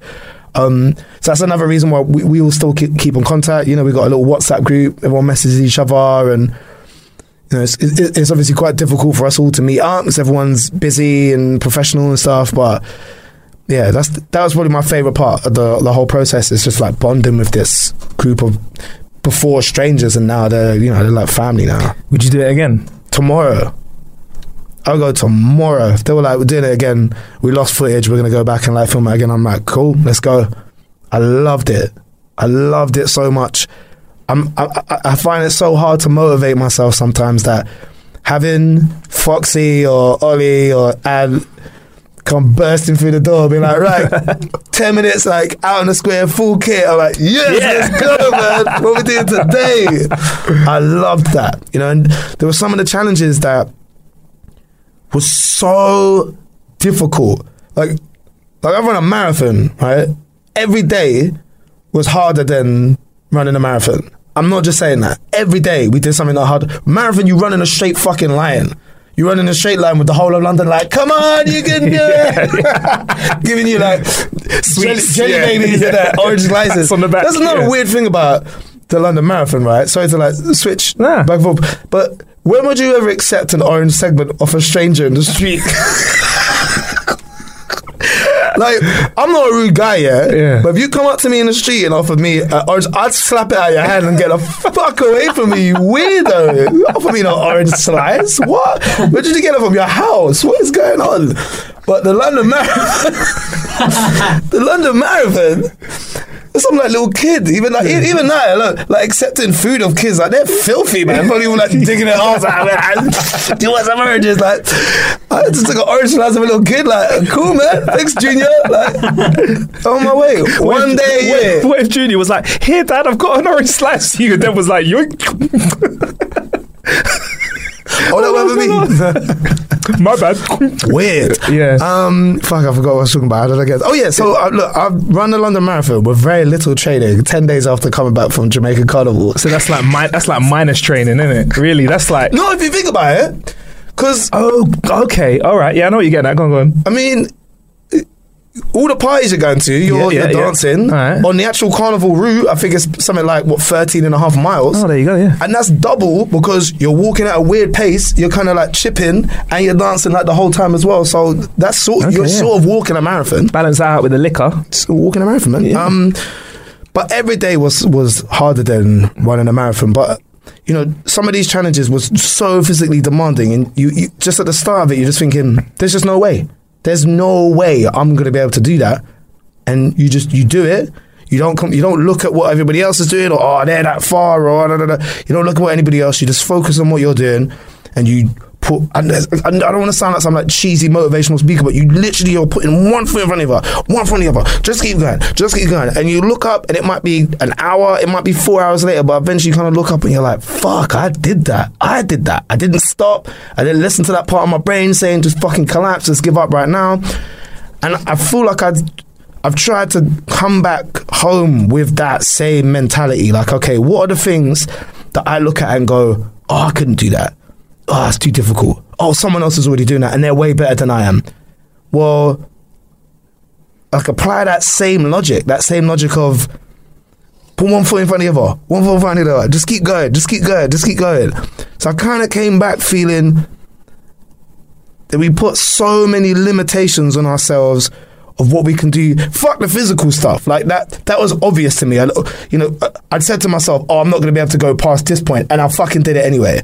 But I'm talking about like the mental restrictions you put on yourself. You think, well, I might be doing a few things that I enjoy, but I've got no space in my life to do anything else. I can't learn this new skill or go and try this new thing out. I don't want to step outside of my comfort zone. But that's you're putting that restriction. No one's come up to you and been like, you can't do Yeah. whatever it is. Like, Yeah. You're putting those own restrictions on yourself. So I tried to come back and think, let me not do that. Let me whatever the glass ceiling that I've created for myself, let me fucking smash through that or at least raise it up a few levels, you know? I think that's what the boys wanted from you as well. Like I think that's what they're trying to show you you can do. They're kind of making you realize a potential that you wouldn't have unless you went through that process. Yeah. Do you feel like they had a lot of love for you as well? Because it's easy to because when I watched that first episode at times I'm like you lot are fucking pricks. You're just doing this to fuck with them. But then at other times I'm like, wow, like this is this is something that you guys are doing to others because you've gone through this and it's made you into some of the best operatives in the world. Like the SAS is respected very highly when it comes to special forces. I'm not. I'm not just saying this, right? I love those guys so much. Like all, I'm gonna get a little bit like choked up just thinking about it, but they're so amazing and so supportive. And like maybe Ant would say like the only one who he was a little bit more aunts. He was sort of like a distant dad a little bit, you know, because we didn't really like get a chance to like really like hang out with him. But say, you know, like Foxy and Ollie and Billy at some point, you know, whether it was they were briefing us for a mission or they'd be showing us around the accommodation, like it just felt like they don't get me wrong, they demand total respect. Don't you ever try and take the piss. Don't you ever try and think like, yeah, we're pals. Oh, let me. Don't you ever do that. But I felt like I'm just gonna show them respect. I'm not gonna try and overstep the mark or whatever. Try and take the piss. But they were so incredibly supportive and so amazing. And to just share that experience, just to get a tiny little snapshot into their world and how they've trained and how they've become who they are was was just amazing. I, I think sometimes, you know, they come across a little bit harsh on telly. Just a little bit. Some people are like, oh, you know, will they get, like, getting in your face? I'm like, nah, not really, you know. If you're slacking or you're bringing the rest of the team down or you're trying to get off by not doing as much work, maybe instead of lifting your feet two inches, uh, six inches to the ground, you're just trying to get away with like one or two, they're going to be on you, you know, because they don't want anybody thinking that this is going to be an easy ride. But every single one of them had these incredible moments with, be it just the odd words of encouragement that they would say to me, or just like a bit of advice, or just you know a general outlook on life was just. Is that when they talk, I just I just want to listen.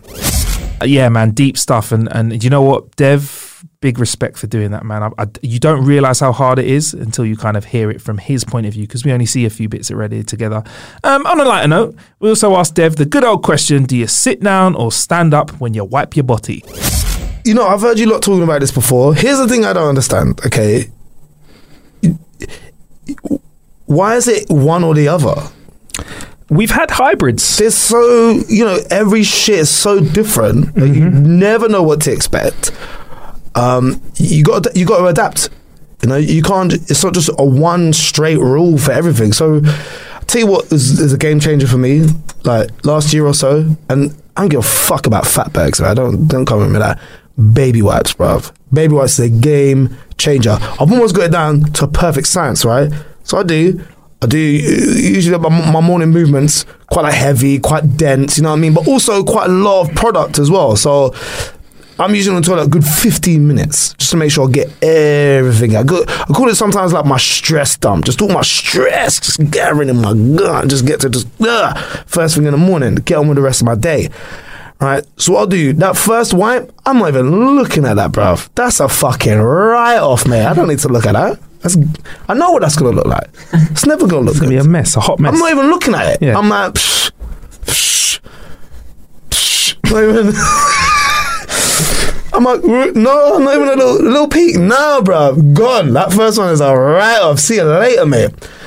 Then the next one, all right, now we've got to see what we're working with. All right, have a little peek. Cool. Fold. Vi- environment. Fold. Have a little wipe. Then, baby wipe. Baby wipe comes out now. Because I now got a main, you know what I mean? Got a bit, a bit, baby wipe comes out. Using ones at the moment, coated in fucking coconut oil. Jeez. I'm saying. Jeez. That, that first one goes now. I have a peek at that as well to see that what are we working with. Usually, good, on a good day, it's looking all right. But here's the thing: you're getting a bit of residue left from that baby wipe. You don't want to pull your trousers up. Still got a little bit of baby wipe residue. You don't want that. So now tissue again. Aggressive wipe this time. Aggressive. To get off some of the, the residue, but Coconut also, residue. But, but also see what okay, see what's going on. Fold environment aggressive. Have a look. Throw. Now, one more tissue Polish off. for just a gentle. Yeah. Let's see. Because what I'm trying to do with that last one is replicate what my clothes are going to be doing against my asshole for the rest of the day. Okay, so if I go a little, whoof, just kind of gentle, kind of, whoof, and have a look, clean, Safe, clean. then I'm done. But here's the thing: if by that first baby wipe one, if it's still looking a bit, mm, mm, I might be here for a while. Mm, I did a few courtesy flushes. I will stand up. I will stand up at that point, right? Because again, what I'm trying to do is replicate my day. How am I going to be moving? You know, like I, I'm, I, don't, I don't know if you noticed about me. I'm extremely flexible. You know, like very supple joints. Right, I like to move around a little bit. You know, like sometimes I would just be wearing at a bus stop and I just like move, Touch your toes. I just move myself around a little bit, trying to see what get myself into a right angle and see what. I, um, but again, I, there, there's been some dumps that I've done that require you to stand up to make sure you're getting everything. Because one thing I will not accept as a grown man is a shitty ass. I won't. I won't do it. I, we- won't do it. It's not acceptable. I, I, It's not acceptable. if I'm at your house and I need to use all of your toilet tissue just to make sure that I'm not even a little bit shitty, sorry, bruv, you're gonna have to go without. Because there's nothing like, and I've learned through experience at a young age, having a shitty ass on a hot day. Horrible. Why? Why? horrible. Why would That's you- all the horror, horror of a skid mark? It's just so unacceptable to me. As a, it's so unacceptable. Even just a little bit, it's like, oh my god, I've let Let everybody yourself down. down. Yeah. Oh, I can I look at myself in the mirror and be like, you fucking animal. What is that? Skid mark fucker. You can't even look. How, how you supposed to do anything? You can't look after yourself. You can't even wipe your ass properly, bruv. So all I'm saying is, if you if you lot are committing to I only stand up or I only sit down, I just I I, I, I, I feel like you're selling yourself short. You know, adapt and grow. Adapt and grow. Adapt and grow. Don't confine yourself to just just one thing. That's all I'm saying. So with that being said, the majority of the time, where are you at? Here's the fi- here's the other thing. I don't know if anyone's brought this up yet. We're not even shitting properly. Oh, um, we've had we've had the conversation about having properly. the. Uh, I think Jordan Crisp and CJ Beats were talking about having the the shit. The We're not even shitting properly. Yeah. So we need to be How squatting. dare how dare I we dare us them. how dare us talk about whether we stand up or sit down because we're not even shitting properly. We're supposed to be squatting. Like do- I remember having some very bad noodles in an Indonesian airport and having to try and use the like squat hole in the floor thing that they have. And I paced around that for about 20 minutes, bro, going, there's just no way. My Western asshole is not going to be able to like get shit. I'm going to shit all over my shoes.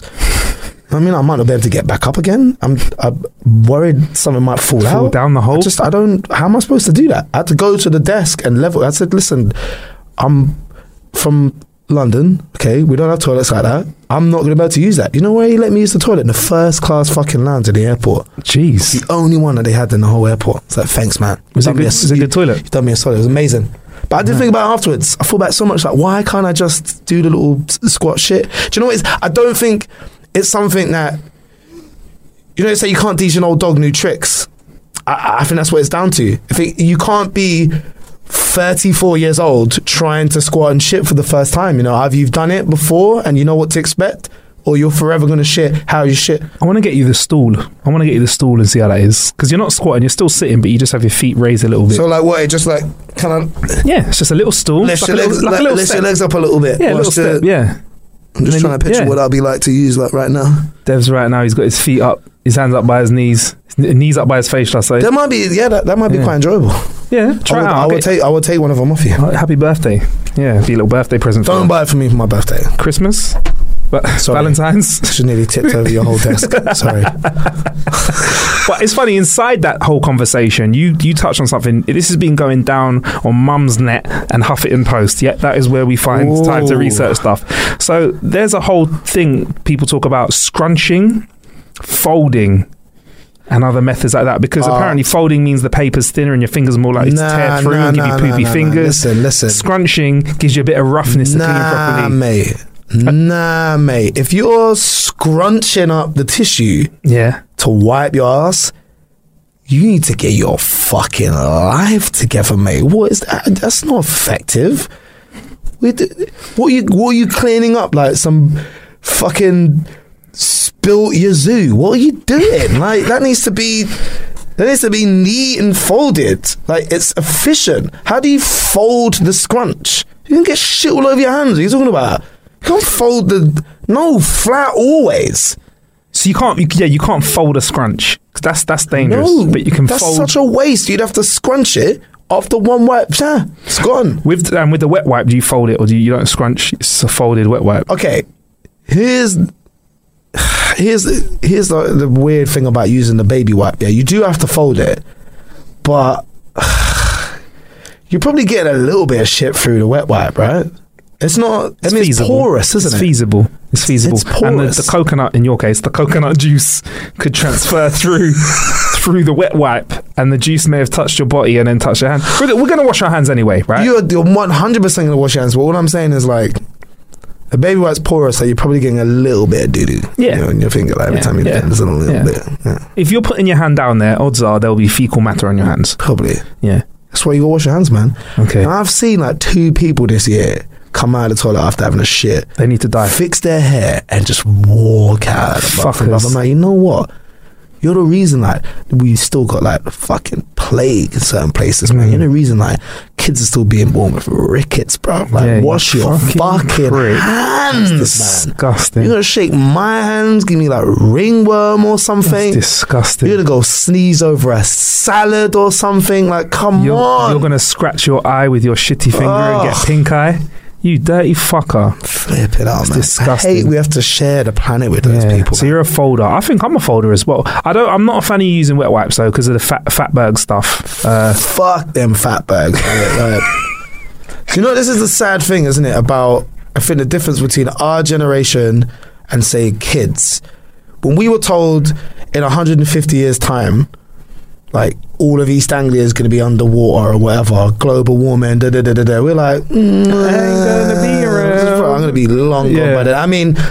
We will be here. We're gonna live forever. By the time we're eighty, we're gonna be in a fucking server or something. Yeah, man. Like that. But They Download would it. have- they would have done Chappie, but Yeah. in real life, like we'll we'll be Chappie. Yeah. Um, but for you know our kids' kids, like that's kind of a reality for them. They're like, well, like in 80, 100 years time, like my kids' kids or whatever, they're gonna have to. So personally, I, I know this is awful. I'm not really thinking that much about the fatberg. Right? I'm like that's a necessary. And I don't. I don't think I overindulge with the wet wipes either. But it, it- it's probably a really awful thing. But I value the cleanliness of my own asshole more than I'm concerned about fatbergs. could you compromise with wet tissue paper, using a bit more? Nah, dude. If you you had a little jar of to, coconut you oil, maybe what happens to tissue when you wet it? It yeah, breaks, up. So you'd have to use a bit more. I just get broken up tissue in my asshole. You never seen that before. You never seen a girl you like. Okay.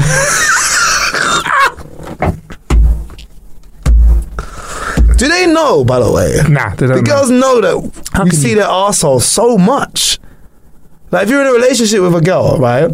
You see asshole so much, don't you? You see, you see it so much. from angles that they never, and without using a mirror and squatting over it, from angles that we would never see. Like I've seen my asshole maybe like twice in my whole life. I've had a look at my asshole and go, "Meh, okay, Yeah. I see. All right, right on." But you know, for every like long time girlfriend I've had, like I've just seen like a, I've just seen it. uh, I could probably pick it out in a lineup. If you like showed me, if you had like one of my girlfriends, just like a lineup of assholes, I could Just pick the, out. just the circle. I could pick else. out.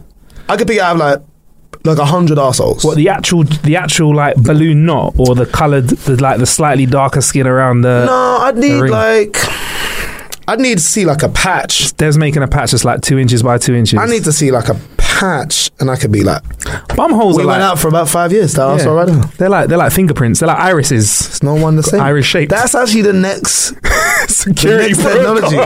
is, so get into this bathroom. in fact, because Yeah. you know they say like Yeah. koala fingerprints are very similar to humans, Yeah. but they're like there ain't no arsehole like a human arsehole. So the next thing will be like you know before you unlock your phone, Hmm. you Put your phone next to your ass. like hold on a sec, bro. I want to say, oh, hang on a sec, it's locked again. hold that for me, bro. No, not the phone, my cheek, bro. Do you think people are aware of how unique their arseholes are?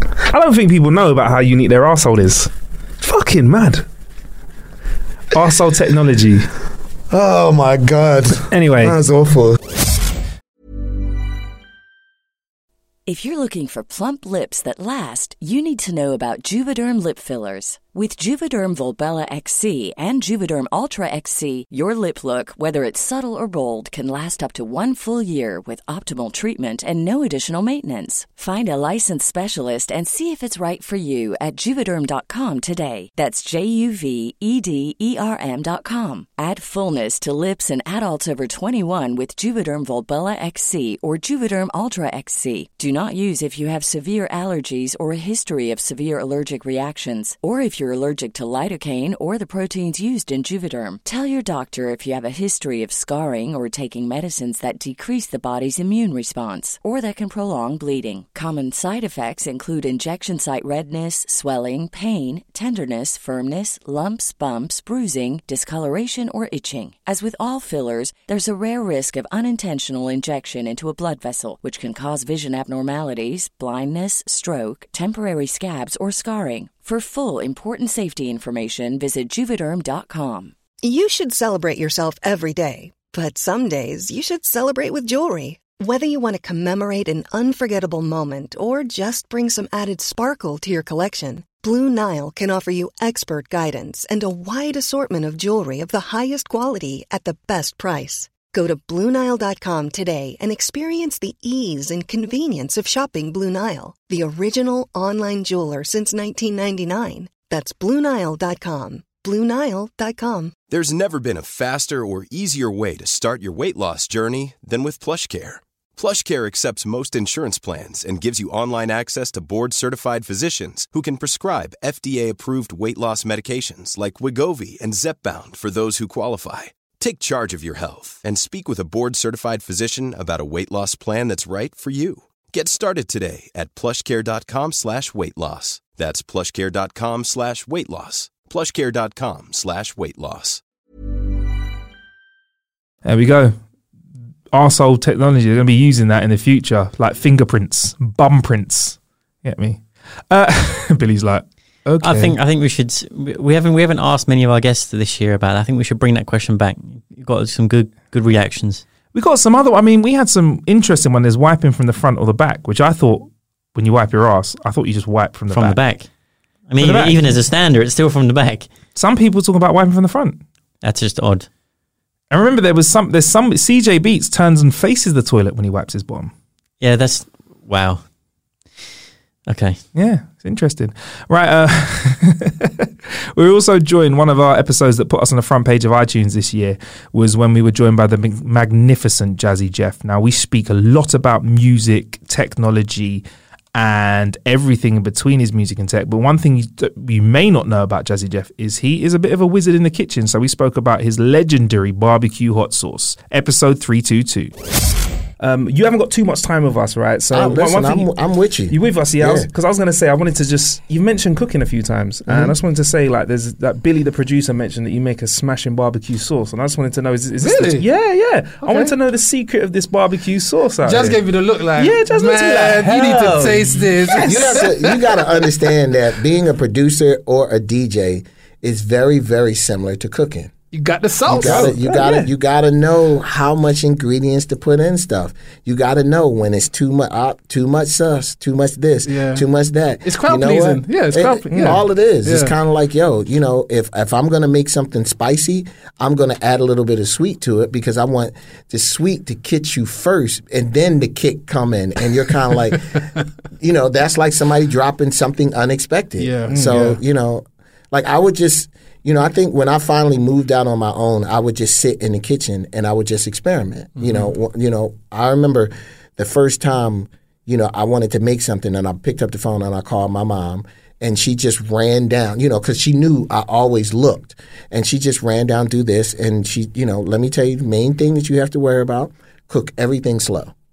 She's like, if you're frying chicken, don't fry it fast. You'll fry the outside before you fry the inside. Mm-hmm. If you cook everything slow or everything medium, you you have the best chance for it to getting done. So once you get that, then it's just really your your, your taste. Like, oh man, I tried this. You know, okay, I know the the, the typical salt, pepper, and then it's kind of like, oh, let me try a little bit of onion salt. Let me try a little bit of garlic mm-hmm. powder. Let me try this. Let me. Oh man, okay. So what if I dried my chicken off and I soaked my chicken in milk and then took it out and put it in a bowl and put hot sauce in a bowl and put season and tossed it all around mm-hmm. and then floured it and shook all of the excess flour off and fried it. Like, oh my God, like that's great. Like, and you just really, it was really like me DJing. Like, let me just start adding this.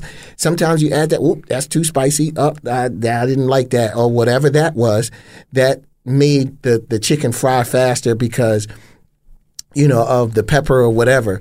And it's just really playing with stuff. So, you know, it was really the same thing with my barbecue sauce. It was kind of like, oh, yeah, you get barbecue sauce. Like, you know, I'm not going to season, you know, my steaks and all the rest of this stuff to get to the point that I'm going to use barbecue sauce out of a bottle. Like, I'm not going to trust that. Like, okay, okay, well, I listen, I taste this and it's not this enough. So let me mm-hmm. add a little bit of this, and let me add this, let me add this, and then you just start getting to the point of like, okay, so I want to start from scratch and make my own sauce, and then put that kind of stuff in, and then you you know, you know your your your your fan base is your friends. You know, I'm having a barbecue, everybody come over, and Jeff made the sauce. Like, oh my god, Jeff's sauce is amazing, and then somebody's like, you should sell that, and I'm kind of like, I don't really have time to do that, and it's like, oh man, you should do it, you should do it, you know. Yeah, I'll give you a couple points on it. Yeah. I'll give you a Yeah, couple points on that sauce. It's a- I find it fascinating as well because I don't know if you noticed that the, the Colonel actually DJs now as well. Did you see Oh, about? yeah. so talking of chicken and DJing, I'm just, you know, listen, I saw that and I, just said, I don't think there's anything good that's going to come out of the Colonel DJ. I almost forgot about that. The KFC DJ that caused waves at festivals. I thought that was a good idea because b- bad, good press, press is press, isn't it? But good press or bad press, you get me? And and all those months later, I'm still partial to a little kufka. How about you, Bill? Uh, Big Daddy is the one. You're an undercover expert when it comes to KFC, you know. I mean, I don't, I, I'm partial to a bit of KFC. I mean, I'm my favorite one, but I don't have it a lot because it's expensive. It's Five Guys. Five Guys. It's, it's it's expensive though. Like 16, 17, 18 could get up to. what are you ordering? 17 quid. Yeah, you get uh bacon. You get a bacon and cheeseburger, Yeah. which is like eight quid. Yeah. Then you get some chips, Yeah. which is like five quid. That's that's thirteen quid already, Five quid. and a drink. Are you ordering large? yeah, You know you can order small chips and they put fry, bag fries in there anyway. And then also you can refill your drinks. yeah, but this was Deliveroo. Oh yeah, oh yeah, yeah. That is deli- Oh, you lazy bastard! Right. We also spoke to Jeff about the tech that he has in his kitchen. My whole house is a tech house. Yeah. Yeah, like I, I'm, I am very much into that, and thank God I'm married a very technical woman. Like there's times that as tech savvy as I am, I'm pushing the remote to my wife, and she's like, "No, you got to push that and do that and do this and such and such." And I was just like, "Yeah, that's cool." Like that's that's that's why we're together. Yeah. So you know, she's the one. You know, like I said, she's the one that went to the restaurant store and came home with the French fry thing, and I'm just like, "Oh my God, this is great."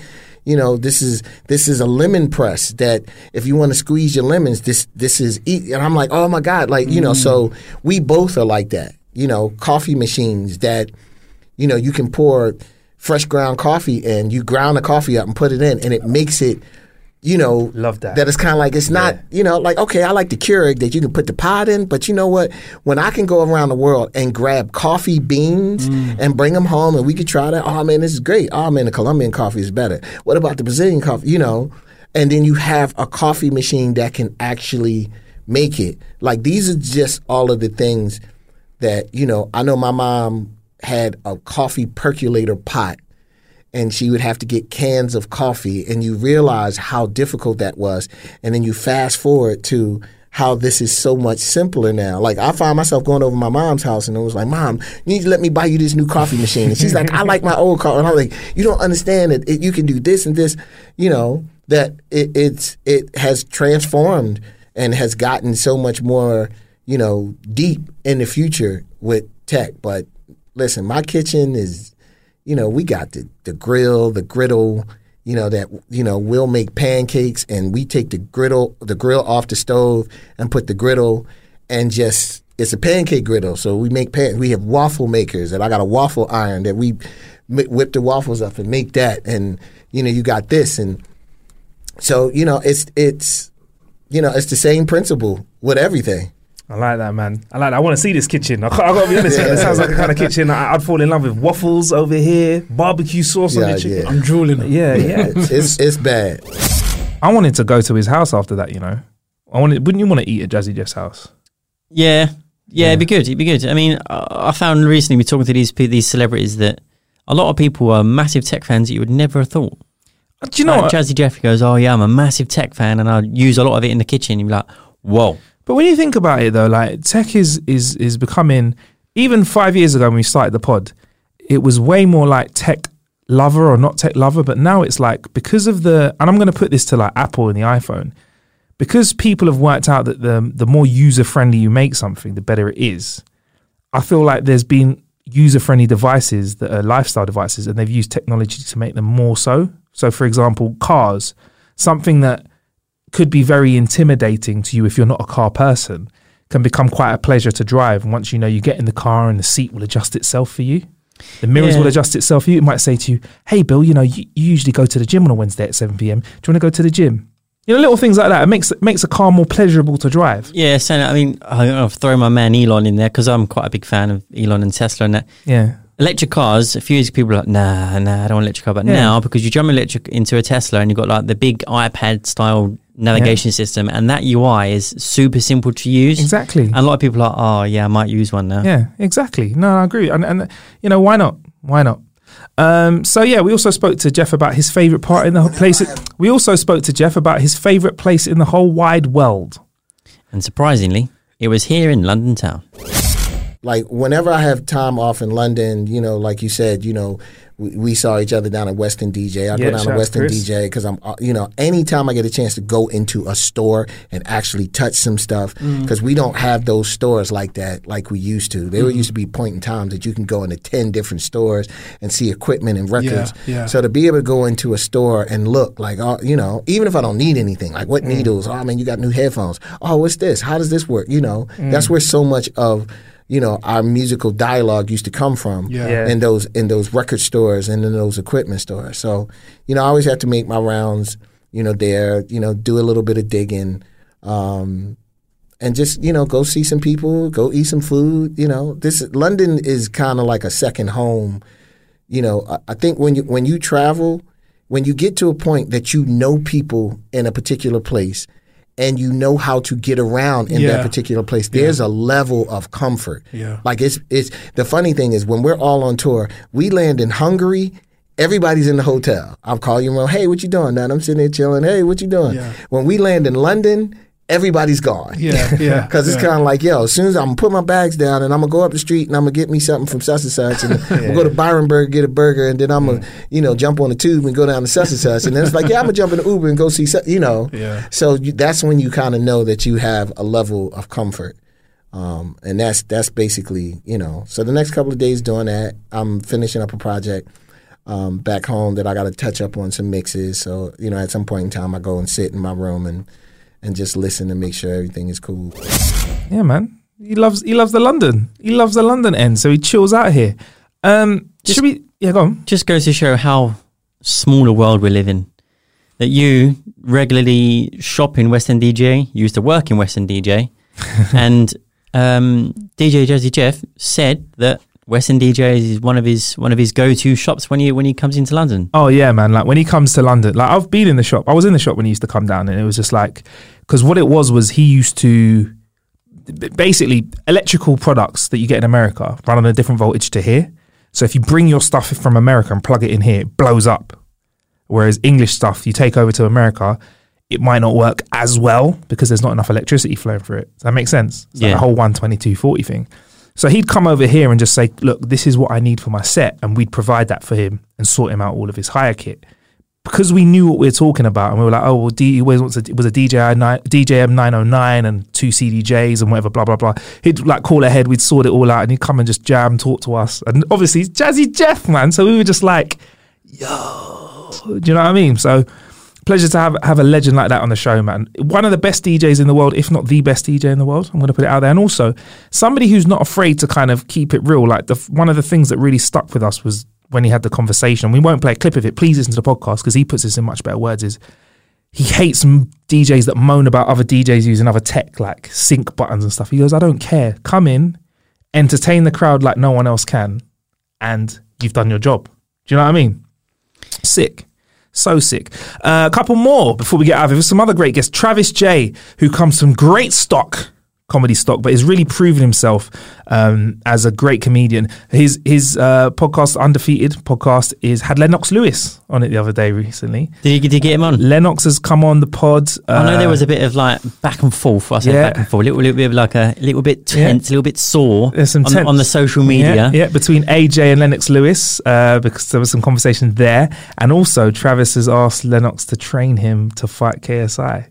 Oh no, I was I was talking about um, Lennox uh, talking to the Travis Jay and his boxing podcast. He he he responded to something. Yeah, yeah, said yeah, on the yeah, podcast. yeah, yeah, yeah. And then he, they brought him on the pod. Brought him on the That's pod. good, that's good Yeah, work. episode. Yeah, that's really good. Uh, he popped on the show um, to speak about one of the greatest, and also, well, I'm going to put it like this: one of the highlights and some of the lowlights of of his career, and how they've really helped to shape him into the great comedian that he is.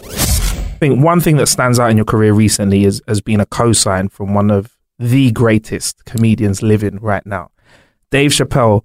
Quote unquote. in fact, Let's find a let's find a clip for this. Man. We need to find a clip for this. We need to play this out. My hero. You are my hero. He's amazing. My hero. Play that one more time. My hero. He's amazing. He said, Dave Chappelle said, You are amazing. Bro. How did you get in a room together first things first? The whole thing was crazy. So he's over here touring, right? Yeah. He's doing a whole lot of dates, massive venues around the place, and he contacted um, Kojo. Kojo was opening up for him on that on that tour, right? Shout out to Kojo. So he contacted Kojo and said, "Yo, I want to experience like an underground comedy club." You know what I'm saying? Like, can you put that together? So they he got the backyard comedy club, East um, East London, and Kojo just dropped me a message. Now I'd already seen that the gig is happening, right? Because Kojo sent the broadcast. So he sent the broadcast first, and I'm like, "Yo, boom, I got my tickets." Then he messaged me afterwards. He ain't even really seen my message yet, and he's like, "Yo, I'm putting you on stage for this lineup." I'm like, "Fam, hold on. So what, how's this night gonna go?" He goes, "Yeah." So Dave is gonna come. He's gonna talk to everyone about. So basically, the plan for the night was that we were just gonna have a chat with Dave backstage about our process to stand up, right? And then Dave might do like ten minutes on the end. Get there, Dave's hosting. So now I'm like, right, I didn't know I was gonna have to go on essentially after him at any point because like him hosting, that means he's gonna do like a couple of minutes in between, bruv. Yeah, hilarious his couple of minutes is to like a standard man. So man's there, and I'm just like, hold on, I'm gonna have to go on after Dave Chappelle. So you can imagine, like, my nerves are fever pitch. Even when I walked into the venue, right, I walked in and I saw him at the front of the door talking to someone. And as I'm walking up to him, I'm thinking to myself, right, I'm, I'm about to meet my hero, but I don't want to. I don't want to do it like this. So I just walked straight past him and I went inside. Oh wow! yeah, the I nerves got you. Yeah, no, the nerves got me because I was thinking to myself, right, like, I don't want to be interrupting you, and the convo is actually important, and I mess it up. So I was like, nah, let me just go inside. And my boy was just like, yeah, you see, I was Dave, and I was like, all right, swear down. I just lied. I just fully lied. I was like, nah, this. I was a bit shook. Yeah. So, because the thing is with me is like, like you know, they always say, you know, meet your heroes and don't ever meet your heroes because it's you know underwhelming. But I was just like, you know what, I want to do it, but I want it, I want it to be when I'm doing what I'm doing as well, rather than just meet you in the street and get a picture. So like we're backstage and you know he's just so calm. Like I was so just it was just such a dream moment because he's sitting there chatting like he's one of the guys. Like I was just chatting to him and he's just like I said, right, like you know Kanye personally, innit? He was like, yeah, man. I was like, is he as mad as he portrays or is this just all an act? He's like, no, he is like that 24 hours a day. And I was just like, I just got like some direct information about Kanye West. It was it was just surreal. So then the gig starts like, and you know, we're all backstage. Me and Babatunde were just there, nervous as hell, bro, bouncing off each other, just whatever. And Judi Love, I got a shout out at Judi Love because she pulled me aside, and I was hella nervous. She pulled me aside and she just goes, "Yo, you gotta understand, you you deserve to be here. You you are, you understand? This is not luck. This is." You know what I mean? You're a respected comic over here. And I was like, right, you know, I appreciate that. That's like auntie advice, you know what I mean? Shout out to Judi Love. That's great. Yeah, man. So it's, it's love there. And anyway, gig gig um starts now. I'm on stage and I'm having a dream night. Like you know when you have those days where everything is clicking, connecting, the crowd are loving it. It's like those days where it's like, you know, remember you were a little boy, you scored like five goals. Oh yeah. oh yeah. You see Oh, what I mean? Come off stage and Dave Chappelle is he's he's coming to the stage and he grabs me on a man hug thing, leans in my ear, goes, "Yo, you fucking killed it." Bruv, when I, t- I, I could have cried. I could have cried in that moment because you got to understand. I watched Dave Chappelle as a as a teenager, just as a way to get myself relaxed to play basketball because that was my thing. And like just the whole journey, 10 years later, I'm on stage with Dave Chappelle and he's co signing, man. So afterwards, I go to try and get a little video, just a little Insta snap thing. And I'm just trying to tell him, yo, bro, you're my hero. And da-da-da. like in the video, I start, I'm like, you're my hero, bro. And he's like, bro, you're amazing.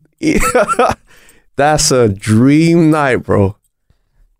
What was the first thing you said to yourself when you got home and closed the door that night?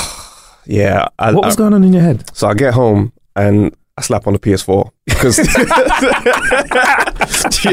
yeah, I mean, it's, it's like yo, I'm sitting there and I'm just I'm playing. I start the game, I, but I pause it and I just have to sit there and I'm just like, yo, I just performed with Dave. Yeah. Do you know what I mean? It was just unreal to sit there and know I shared the stage with a legend, a worldwide legend. It's not someone that's like a, a local legend. This is anywhere I go in the world. Yeah. This carries with me. Do you know what I mean? I, Yeah. sta- I stayed up to like about four o'clock in the morning just watching that video over and over again because the journey starting into stand up, me, it, it was just too surreal. It was perfect. And it's people forget now. Like I think that there's loads of platforms now for comedians to kind of get out there, and, and there's a load more places to consume your comedy. So it feels Yeah. like there's a lot more comedians than Yeah. there are. Yeah. When in fact, I feel like there's always been a lot of comedians, but it's been a harder game to get into just because the internet's helped you share your message. Yeah, yeah. So it must still dawn upon you that you're a part of a very small number of people that have had that experience. Oh, absolutely. Absolutely. I think about this often because, like, you know, I remember when my boy messaged me, he goes, Right, he goes, You know, you just put a target on your back now, right? Yeah, man. and I was like, Fam, whatever it has to be, it has to be because I'm, a, I'm about this stand up life. Yeah. You see what I'm saying? Yeah. And that's not in a, in a cocky way, like I'm the best. I'm saying I'm about this and I, I live for this. Yeah. The pressure of whatever, all that comes with it, I'm here for it. Yeah. And it's like live entertainment versus, like, say, online entertainment. It's a different arena completely because live, it just, it's a whole different set of skills. Do you know what I mean? And I got a lot, whole lot of respect for like what people consider social media comedians because Yeah. to stay on top of what is relevant in social media and always keep connecting, that's a special skill. But live on stage, yo, that's a different world. Mm. Do you know what I mean? You wouldn't inherit skills for both by doing one or the other. Mm. Do you know what I'm saying? So it's like, you know, I'll just live for it, man. Yeah, it comes across. I mean, you've been doing it for like 10 years now? 10 years, 10 yeah. years in the game. So the amount of experience you've had from, I presume, great gigs, like the ones we just spoke about, and also Mhm. like going on there and not killing. Do you Yeah, know what I mean? Having bad gigs as well. It So, happens. You know, it was, it, you know, I, I, I like to ask that question. So, like, have you got a, a particularly bad gig that sticks with you as well? Yeah. As a reminder. bro. This this night humbled me, and I always refer back to it. So six about six to eight months into my stand up comedy Yeah. career, yeah. So I've started. I'm going around doing these little spots here and there. So I Mm. entered a competition at Cotton's Comedy Club. Doesn't even exist anymore. It was an angel downstairs of a Caribbean restaurant. I was actually one of the last people to go in there before they closed. You remember it? actually. Yeah. yeah, yeah, yeah. That was a good Got some spot, free man. champagne buckets. Sorry, what? Anyway, keep it moving. So um, yeah, so I've entered this competition and I've won the competition. The Right. prize is to perform at Camden Centre. oh wow. right? So I'm thinking, right, this is the biggest gig I would have done to date. Mm. So I get on stage and they introduce me, boom, boom, boom. Start my set, and the first couple jokes they don't they don't connect at all. Like I'm talking No. silence. Yeah. But I'm a very you know I'm I'm one of these people that's I'm resilient. I'm like, yo, if this don't work, the next one's gonna kill. So I'm keeping that energy, joke that jokes after joke that die full flat. I'm like, nah, the next one, I'm gonna get them on side. you know what I'm saying? Like I'm still there fighting strong. And the thing is, like, my last joke in that set was my big joke. So I'm thinking, if you lot don't like this, it's cool. Because I got the big guns Yeah, here. yeah. Get to the last joke. And halfway through the joke, they start clapping. They start clapping. So that in my head, immediately I'm thinking, ah, finally, got them on side. That was clap to ch- like hurry us, hurry this up, bro. Oh. Yeah, like let's let's get this off. Ah. so now I'm thinking, hold on a minute, this is all out of rhythm. It's throwing me off completely. Anyway, Yeah. I, I still power through and get to the end of the joke. And I'm like, yeah, yeah, that's my time. They let off one massive chair. And I was like, you know, dickheads for that still. You know, nowadays, a lot of people take out their Instagram and Oh, get yeah. that bit and they'll be like, killed it. Fully, yeah. Killed it. Smash it. Look, guys, can't wait to come back again. You know what the baddest Yeah. thing was? So the host brings me on, Robbie G, and I'll never forget this. year. he brings me back on stage, and he does this whole long speech about how hard stand up is, and you guys don't know. And then he like does this long story about how when he died on stage. So I was like, just to further confirm that I just died on stage, Oh, he's now reliving the moment where he died. And he- then he pulls out the trophy from the competition that I won last week. To give to me on stage, and in my head while I'm taking this trophy, I'm thinking, "Right, you lot must think, who the hell did this brother beat to win this?" Do you know what I mean? I was like, "Rah." That night, I, st- I fully, I ain't gonna lie, I shed some tears. Yeah. I shed some tears. And then put on your PS, whatever it was back Yeah, then as well. yeah, PS2. Play 2K, killed it. There you go, man. That was uh, that was Travis Jay. Make sure you check out the Undefeated podcast. It's really, really good. Uh, so it also had t- James Haskell on the show, episode 333. His wife's mom and dad are Richard and Judy. And he popped over there one Christmas. I'll let him tell the story. But yeah, Richard and Judy, are my my in-laws. So so it's it's their uh, wicked people. So he came on. We've um we've had all sorts really. Yeah. Vernon Kay, I think. Yeah, Vernon Kay yeah, presented one of them. Yeah. Um, but the back catalogue of people coming on is, is is is fantastic. We've got a new 44 shows coming up, so we're going to do some more bits and pieces. Obviously, the World Cup's coming up. trying to get a few other other uh, people on board. Um, you know, I want to get some other people from different sports. I might see if I can get David Haye in from, from the boxing world. And I think that'd be an interesting chat. He's, he's, a, he's a good talker, isn't he? He's a very good talker. Yeah, he's I'm- got a chat. I'm keen to get a few people in. What's Christmas like, though, at Richard and Judy's house, though, if you go over to the in-laws? well, that was the first, my very first meeting with them. I got Wow. invited over to Boxing Day. That's a right, big deal. that is a massive deal, Yeah. and and I not most people would normally kind of sort of crap their pants and just not go. I fronted it. I was like, yeah, it'll be fine.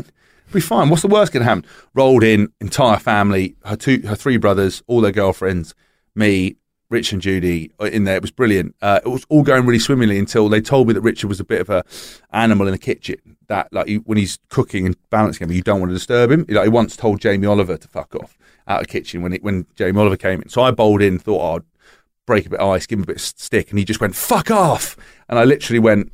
Whoop, turned around, came back to the table and was like head in hands like this, going.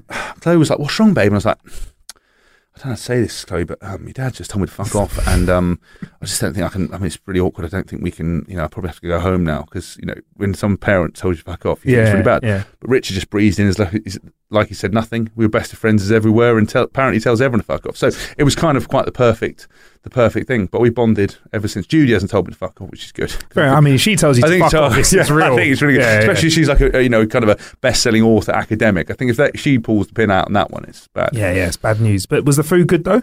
Very good, actually. Very good. There Yeah, yeah, it was really good. He makes a, a naughty little gravy, actually, kind of a homemade. Yeah. I think there's a bit of sherry in there. I think there's a few bits and pieces and a bit of port. I think it's very nice. Yeah, that's a that's a good gravy. Yeah. bit, bit of booze in it, Yeah, mate. there is. Can you imagine that? Richard from Richard and Judy being like, "Can you fuck off?" uh, we also spoke about how hard James works and his drunk punditry. In fact, can I change this, Bill? We also spoke to James Haskell about a bit of a blunder that he had in his punditry career and the reason behind it. So here's a little clip of that. you know, I, I feel like you have to make stuff happen for yourself. Hence me setting up the radio show. Hence me kind of doing all the social media bits and pieces. And The sing song. Sorry, mate. Carry on, carry, carry on, mate. Sorry. Just, just came across a You just clip. fucking stitched just me up came again. across a clip. Having when a you- sing-song. Wait, it's the best Just- clip ever. Just, just you're speaking about broadcasters, so Yeah, just, yeah, just came across this clip of you. I mean, I mean, Play as, it, as a broadcaster, I think everybody has their highlight reels. This is definitely one of yours. I'd like you to explain what happened afterwards, Fine. but listen carefully to the clarity James brings to this conversation on Sky Sports Rugby. Sing song. Is it everyone into the ice bath? What will they be doing now? I think you'll have a sing song. um, it's important to celebrate a victory, whether it was the prettiest thing in the world. I think you've got to get around with each other, ready to regroup next, next week. I mean, Hey, do you know what? Right, everybody laughs at that. I genuinely, genuinely thought at the time I was having a stroke. honestly, honestly, fuck? honestly, Really? honestly, because what happened was is that somebody in the in the, the truck had put a delay on my headphones, Ah. right? And there's an app that you can get uh, on your iPhone, and uh, Chris Moyles does it on his radio show, where if you put your voice on a certain time lag delay and your headphones and you can hear it, your brain can't function and you're unable to speak. Yeah. And the guy had done that to me, so I could hear myself in my headphones. And when I started to talk, uh, it felt like I- I was slipping to one side or, or standing up. I was like, oh my God, I'm. This can't be what I sound like. Because in my mind, I was thinking clearly. I was like, right, have a sing song. Even if it's not the prettiest game together, you want to regroup, make sure you celebrate the little victories, you know, and go again. But it came out absolute bollocks, right? and but but as I was talking, I could hear it, and I thought, oh, I've heard I've heard talk back before. You know, maybe it's fine. And then I looked at Will Greenwood; he was fine. I went off and mowed the lawn, and then everyone went like laughed at me, and I was like, "What for?" And they went, "Did you not hear yourself?" I went, "That's not how I sounded." And they were like, "Yes, it Yeah. was." And then my phone just went blew Yeah. up, and everyone was like. And obviously, you got all the football fans going, mate, you're such a fucking mug drinking. Don't drink, you fucking idiot. Like, everyone's going completely mad. Like, shouldn't be pissed. Uh, You know, too much hospitality. I was like, I haven't had one drink. Was that fully sober then? Mate, Really? 100%. I was like I am now, 100% sober. Yeah. I promise you, I thought you were going to level with me and be like, yeah. No, I tell you, I wouldn't give shit. I'm yeah, retired. I would yeah. honestly be like, no, no, but mate, I'd have to have been on a load of narcotics and a load of drinks to, to, to be able to do that. That's like that's the kind of shit you see. Um, that Kerry Katona going on like Good Morning Britain on, Mm. or like Britney Spears smashing a load of like Vicodin and sleepers, and Yeah. you know after a 24 hour flight. Yeah. Hey, I don't, you know, I don't even when I'm drunk normally I don't change. I mean, what was great about that though is that you're it's your straight face. Is that you look like you- was it the Fast Show? There was the guy that was like, and I was very, Yeah, very, very yeah, drunk. yeah. Me, the third Duke of Winborn, in the girls' changing room, my age, my reputation. I was very, very, very drunk. That's exactly where it is like that. Yeah. Sing song, and the whole, the whole thing was made of marzipan. That's exactly what it was like. Yeah, that's essentially what I felt like. But I was legit 100 percent sober. Yeah, so I guess somebody got in a little bit of trouble then for that delay, then, right? Uh, well, no, no one took, took the accountability. I just weathered it. I weathered it. I had so much so I had to go on Soccer AM to deal with it because all the football fans were like getting into me still, you know. But they they call things like football fans. They just call you the CUNT every five minutes. Do you know what I mean? So you you know you're like you fucking get, you're like oh god, calm down. Um, so I had to deal with that. But it's just basically public shaming, and everyone now brings it up, brings it up. So thanks, lads, for doing No, no that. But It's fine, but it's It'd be rude not to. It's perpetuating that kind of full, you know, just that bit of myth. Is Yeah. he going to get loose? Is he not going to get loose? Yeah. Is he crazy? Can he speak? Can he not speak? But hopefully, it hasn't affected my my bookings. I think it will make your bookings go up. I think there are people tuning in just to see. Right, has he, has he got this? Has got the I've delay? actually, I've actually done. I've actually subsequently done Sky a few times. Yeah. Since, thank God, I got back on the horse. Because Yeah. I think if I hadn't, if work had dried up after that, and that was my last moment in the sun, Yeah. Could have been real bad. Yeah, it would have been, man. Um, but yeah, sorry. Just- it's just a- look, we'll put a link to the clip Yeah, in the show description. do. It's a tweet that went out as a geezer who just had had his like sky. It was on my mate. It. Was it your It mate? was my mate. It was my guy called Dan Robson who plays for me, and he was he he primed, ready to stitch me. Who needs enemies, right? know. Who needs enemies when you got mates like that? So that was it. James Haskell, drunk punditry, and those were just some of the highlights from How to Kill an Hour over the year 2019. I think we're gonna have a really good year this year, Bill. What do you reckon? Definitely. We've got some got some good ones lined up, hopefully. Got some good ones in the can already as well, man. Yeah, there's there's some good ones to come out and uh be be interesting to see what what, what we uh, can talk about in the coming coming twelve months. Should we stop asking the shit question now? I think we should talk, I don't know, it might become the thing. It might come the thing that, oh, I've listened to the podcast. Are you going to ask me the question? I don't know if I want to be known for the shit. Like you're the shit guy that asked the shit question. Hey, it's the shit guys. Hey, it's the shitty guys. Hey, shitty guy. Hey, gu- hey guys, the shit guys, man. Poop emoji. I don't know if I want to be that guy. But we got some good answers. All right, fair enough. All right, Maybe, well- I don't know, maybe we should can it. I don't know. Can it? Uh, we'll see. Put it in. The, can it? Oh, good one. Ba-doom, tsh. That was a shit joke. That. Mm, All right. Well, this has been How to Kill an Hour. Uh, I'll be Marcus Bronzi. And I've been producer Bill. This has been our best of the year episode. We hope you have a wonderful 2020. And yeah, we look forward to being in your ears real soon. Plenty of ways to kill some time out there. Thank you for killing some time with us.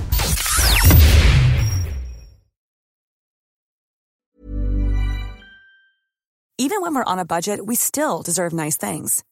Quince is a place to scoop up stunning high-end goods for 50 to 80% less than similar brands. They have buttery soft cashmere sweaters starting at $50, luxurious Italian leather bags, and so much more. Plus, Quince only works with factories that use safe, ethical, and responsible manufacturing. Get the high-end goods you'll love without the high price tag with Quince. Go to quince.com slash style for free shipping and 365-day returns. Even when we're on a budget, we still deserve nice things. Quince is a place to scoop up stunning high-end goods for 50 to 80% less than similar brands. They have buttery soft cashmere sweaters starting at $50, luxurious Italian leather bags, and so much more. Plus, Quince only works with factories that use safe, ethical, and responsible manufacturing. Get the high-end goods you'll love without the high price tag with Quince. Go to quince.com slash style for free shipping and 365-day returns. Hey, folks, I'm Marc Maron from the WTF Podcast, and this episode is brought to you by Kleenex Ultra Soft Tissues, your ally to help tackle your allergy symptoms this season. I love the change of seasons, but nobody loves pollen and all those other things floating in the air that make you sneeze during this nice weather. Kleenex Ultra Soft Tissues are hypoallergenic and allergist approved. So fight back against watery eyes and runny noses without worrying about irritating your skin. For this allergy season, grab Kleenex and face allergies head on.